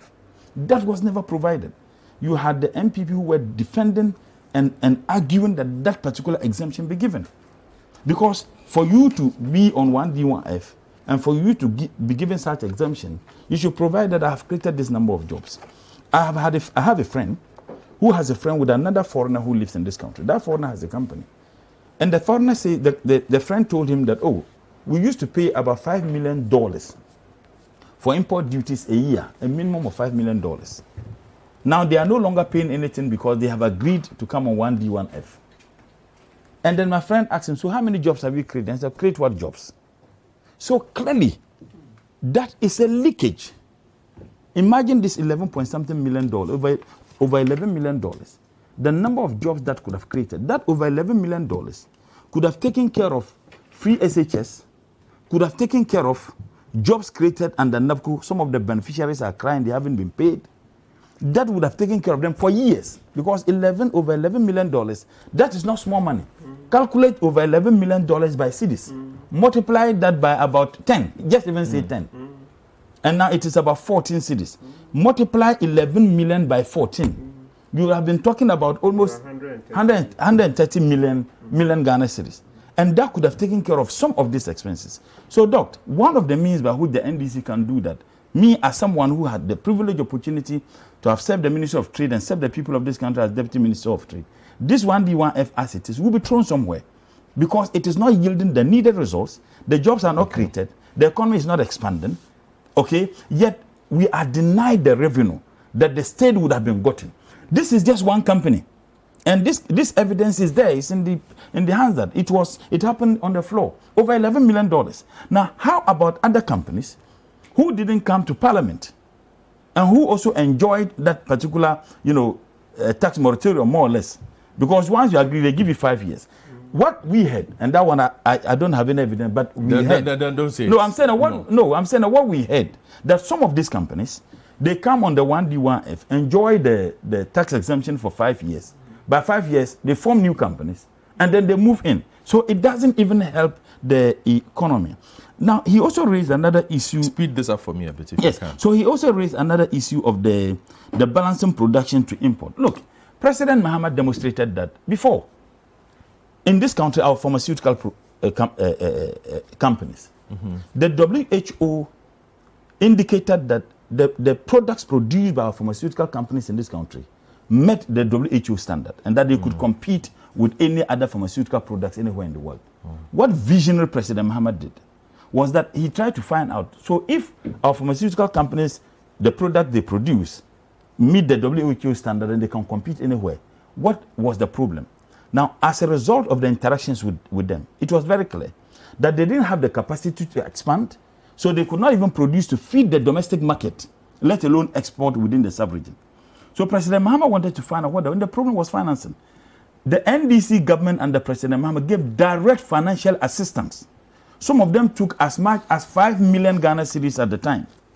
And as a result, they expanded, and within two years, they increased their, their, the, the, the, the, the products that they were. They indeed ventured into producing other medicines that they were not producing. And they were able to produce to feed the domestic market and left some for export. This was what President Mahama did. Now let's come to food. And I say this as a farmer. As I talk to you, I engage in all manner of farming. I have rice farm, I have soybeans farm, I have maize farm, and I have cattle.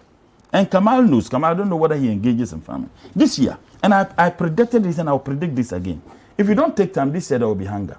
And the reason why there will be hunger is very simple. A lot of people moved from production of rice and maize to soy to soybeans mm-hmm. Yes. because they could not afford to buy fertilizer.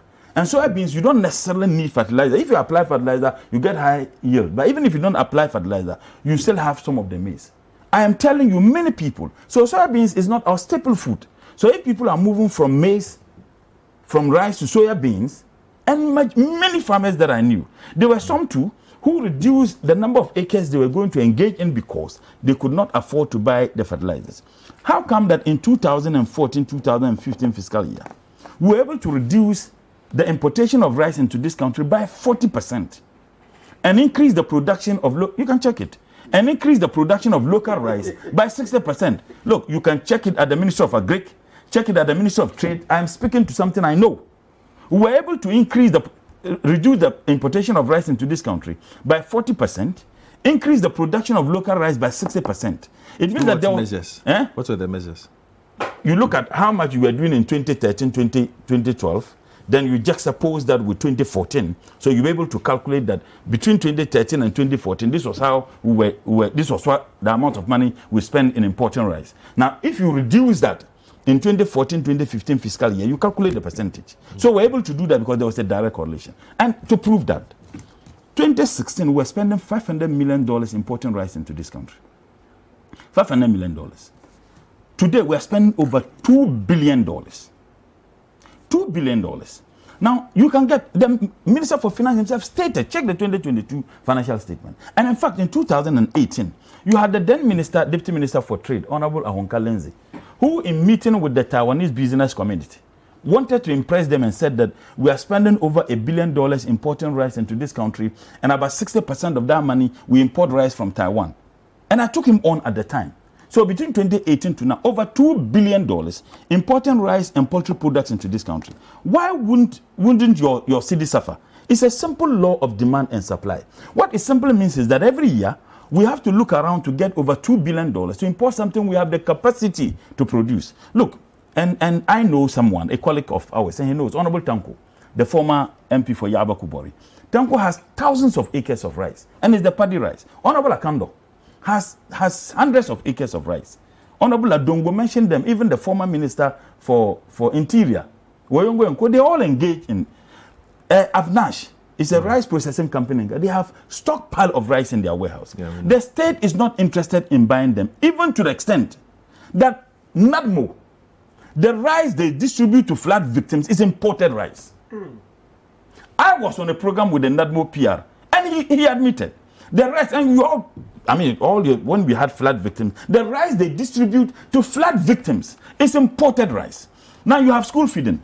School feeding, my understanding of that concept was not that you create, you, there's someone at the Flagstaff house. You have two He- minutes. He is in charge, or she is in charge of providing the, feed, uh, food, the food for school feeding across the country. Why? Decentralize it. Look, the staple food in northern region may be different from the staple food in central region. So, and the, what, what they produce there, it will be cheaper as compared to what they import.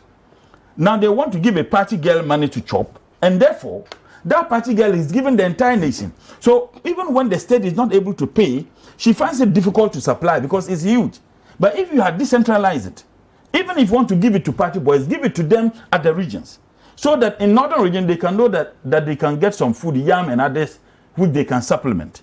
But you provide rice for them.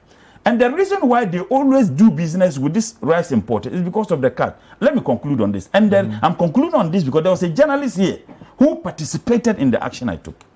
When I was the deputy minister for trade, and I remember the small rice importers petitioned the Minister of Trade to lift a ban which was imposed by Honorable Haruna Iddrisu when he was the Minister for Trade. Now let me explain. The small rice importers, they In a minute. yes, they bring the rice through the borders. The big rice importers import them, so the state can easily check when you bring them to the harbors. You can't take them out without paying the necessary duties, and it takes time for them to import because even if they import, they want to bring. It takes months because it has to come through. The small rice import, they bring them in every day. Now, when they petitioned that we should lift the ban, the minister asked me to set up a committee so that we can do our independent investigation. Godfred, the committee was chaired by Mr. Kofi Kapito, a leading member of NPP. You know, he represents the consumer consumer Why are you calling him a leading member But he is a leading member of NPP. He is. And he has never hidden that. So he represents the consumer interest group something. You know, Yes. good.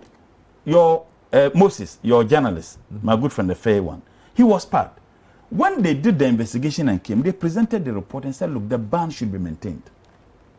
Now, the ban being maintained, the people financed the NPP campaign. This minister lifted the ban.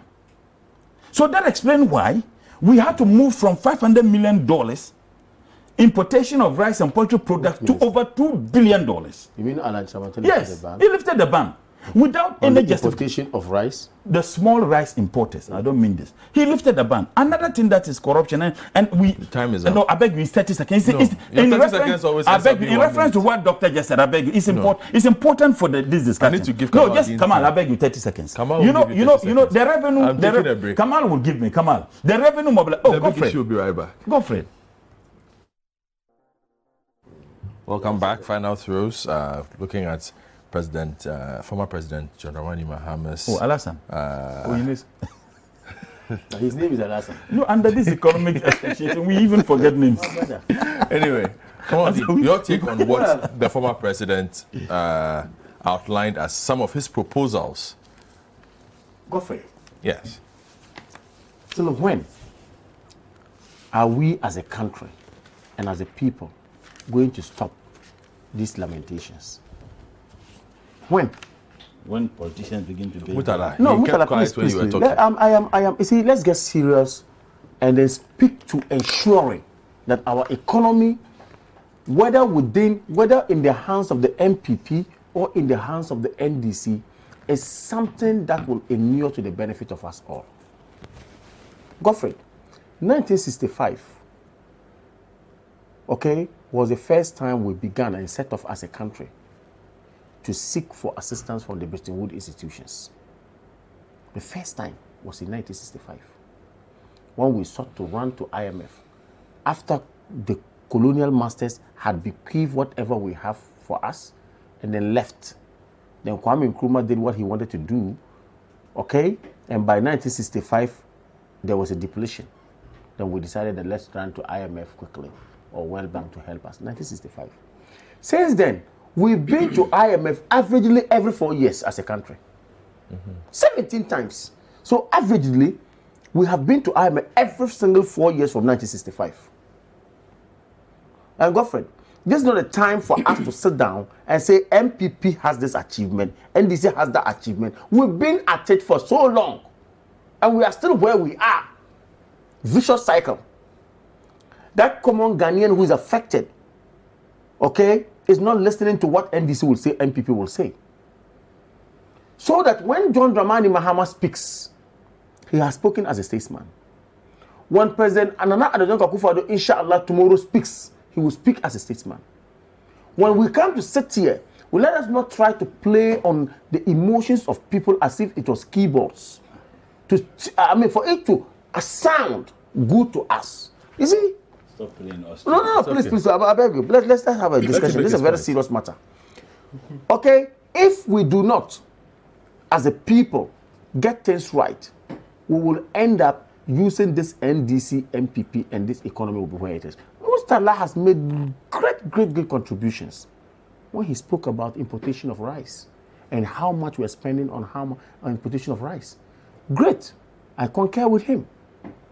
And of course, I associate myself to some of these comments that we make.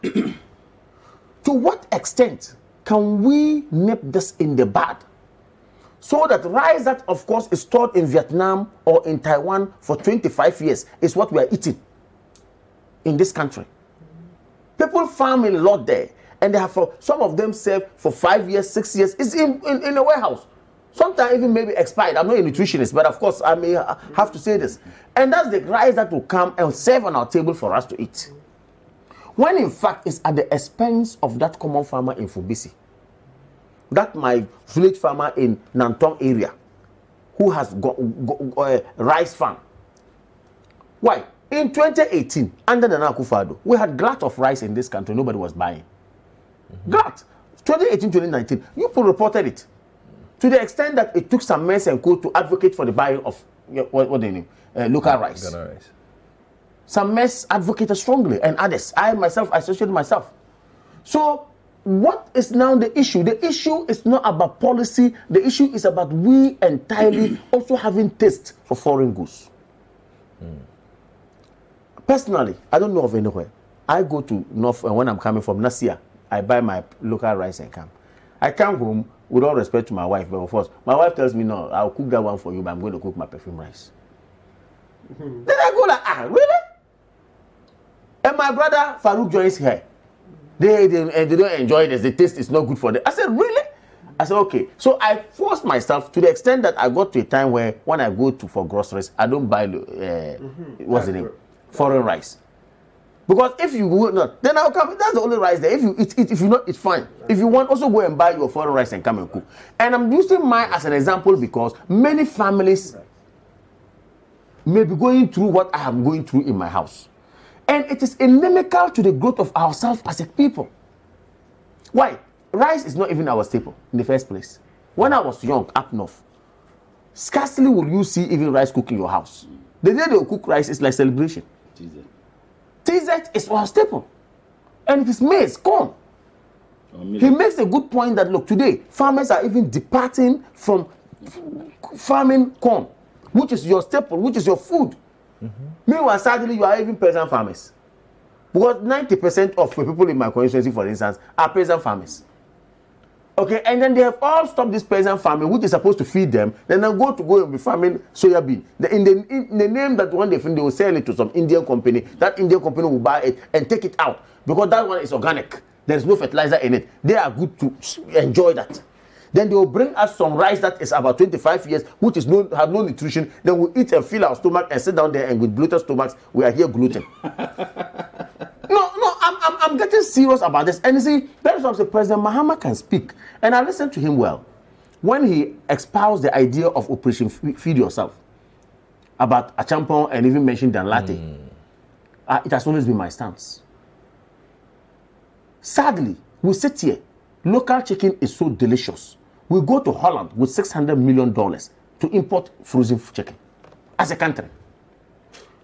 And that businessman, and I'm going to say it without mincing words, that businessman is there ready to sponsor NDC to come to power, ready to sponsor NPP to come to power. When you come to power, you can't stop them from importing. Yeah.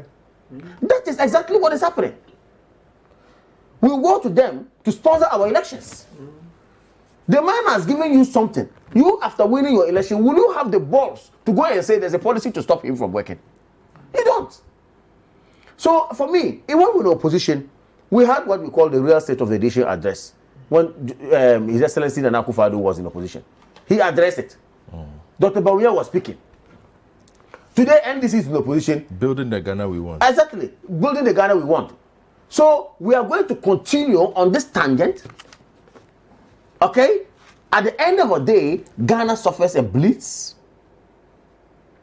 And I'm saying that it's about time. And President Akufo-Addo started something. I wish he had continued properly. When he came into office, and I actually commended that action, he invited all the former presidents to a roundtable discussion at the presidency. And his issue with them was that, look, what can we do to hold hands together so that we can have a common direction to developing this country? As to whether it has been pursued or not is another matter. Hmm. But that was a great move. He didn't stop there. He invited the political parties, general secretaries and chairmen. They sat down and said, look, let us have a commonality. As to whether it has been pursued is another matter. I thought that would have been a turning point. and getting all of us involved so that we can have a national development planning understanding on rice production, understanding on certain non-essential goods that we import in this country. How can we sit here and somebody will import, have the gut to import drinking water into Ghana? This water, water, people are importing what they drink at the expense of our economy. Toothpick, where we have abundance of bamboo in this country, we are importing it at our expense. So that when the tail end of President John Dramani Mahama speech was had, let us all resort to Gobe, or even the Gobe eaters are helping the economy, I could not have agreed with him the more. When was the last time I am Gobe? saying, oh, oh, just yesterday I ate Gobe. Are you sure? you see, so I am saying that I could not have agreed with him the more. The point is that these are all ideas, but these are things we keep on saying. But we keep saying them, and then because talk is cheap, we resort to talk, and then the action is actually put somewhere. Why? President Mahama has handled the affairs of this country before. He has been an economy, and I'm happy that he cited um, Komenda Sugar Factory, which I noted down. And then he said that was what triggered our idea of bringing wine DYF. It is falsehood anyway. No, no, but I want to say that President Mahama, in the affairs of this economy, or handling the affairs of this economy, is on record to have told us that look, 73% of the money that he mobilizes for this country goes into payment of salaries. He's on record to have said that. That tells you that it is bad. And that is still the trend, please. It's And that is still 100%. and that is still the trend and reason why today we are having to blame this government that we are borrowing for consumption. We are borrowing for consumption because the way we handle our public officials. Look, go to Rwanda, go to Botswana, go to other countries who are there doing well, and look at compare the payment given to their public officials and allowances, and come to us which have who have nothing. We are, pay, we are paying higher. We are spending much money on V8. We are spending money on fuel. We are giving people allowances needlessly. One don't even make bonus. Look, I have always made argument that SOEs. I have seven SOE boss. I have seven boss and currently seven on top. Okay, but I'm saying no. Please, John has I- I- a word. Yes. Hey, come on, But- you want the show? I have to fight with you. I'm coming. No, no, let me let me finish up. I see. One I'm making D- a hold point. on, because you hold on. yes, Come yes. on, this one is Yes. why one D one F. Yes. Listed there is sent to. It's a oil refinery. I know, I know about next it. I will door, tell you next more. door to I'm Tom. aware. I'm Can you aware. imagine? Mr. It is Mr. it I even it know the owner, the one building it. Don't worry. Can you I'm saying, imagine? see, and there's a history to it, but let me, I'll, I'll come to And it. you allowed it. Oh, please, please, please. I'm saying there's a history to. Let me let you Okay. understand D1F. something. We'll deal with it Well, after. first of all, we, no, I, I will let you understand something. But I'm saying that I, I'm making a point. We have SOEs, and we are not concentrating on these those SOEs being productive, but rather we are rather paying their workers higher. When production is not high and there's no revenue raked in, how do you pay the person more than what you have been getting? And this has been the trend, whether it's NDs or MPP. And these are facts. It has worsened and I am no, no, no. I am you saying that these are 150 facts. ministers, you increase the No, I say we did that. Excuse me. We did that. Where are we. You today? you've stopped buying Well, I'm V8, saying we did it. you Where? Oh no, please, please. Yeah, we you did did. it. Where are we today? Ah, If at the end of the day you came up with huge numbers, okay, and then today we have reduced those numbers, it means that yes, indeed, the cry out there had been listened to. Mm. So How you see, I am. I mean, to, to, to wrap up, I want to say that the man sits here and then poo-poo one D one F, and I think that is very sad. No, he didn't. He's only. He's said- kind of. He, said the implementation of same is a problem. Form of it. I'm you saying- have a problem with. The idea, is, that- good. Good, but the implementation of same is what he has Your a problem. style of it is And what on, he the, on the bit with. of tax evasion that he's looking at, or tax, eh, if you like, um, um, Not tax evasion. not tax evasion per se, but uh. Do you want me to no, explain please, please, please, okay. please, please. On the bit of uh, tax exemptions Yes. that he's talking about, that he, and which of course I agree with him again, but I'm saying that I'm saying that yes, that idea alone was an excellent idea, and for us today to have said that look, we have been able to make an environment conducive for people to set up factories and start production. Look, it is a process and not an event, and will continue to help us out as it were. rising? Why? Komenda Sugar Factory. What happened? Uh, uh, about, what is the history of This it? minister Today, as trade- we speak, this- wh- wh- where is Komenda Sugar Factory? Is is it operational? No, because there are enormous challenges under him. He was a trade minister. He knows. Look, This my brother, look, don't do this. I am saying that there are even the implementation of Mr. SAFE was Chimachi will be really, really, really not proper. To the extent that people have to go to the market, buy sugar, come and lie That's to us that there was sugar That coming from the true. factory. Are you allowing Because they want to win election. to I'm telling you, under him, he knows that. Are You you go and buy sugar, come and tell, tell lies that this sugar was manufactured in Ghana. Under them, they did it. So I- you see, I'm I am saying that yesterday or today, it is video. wrong.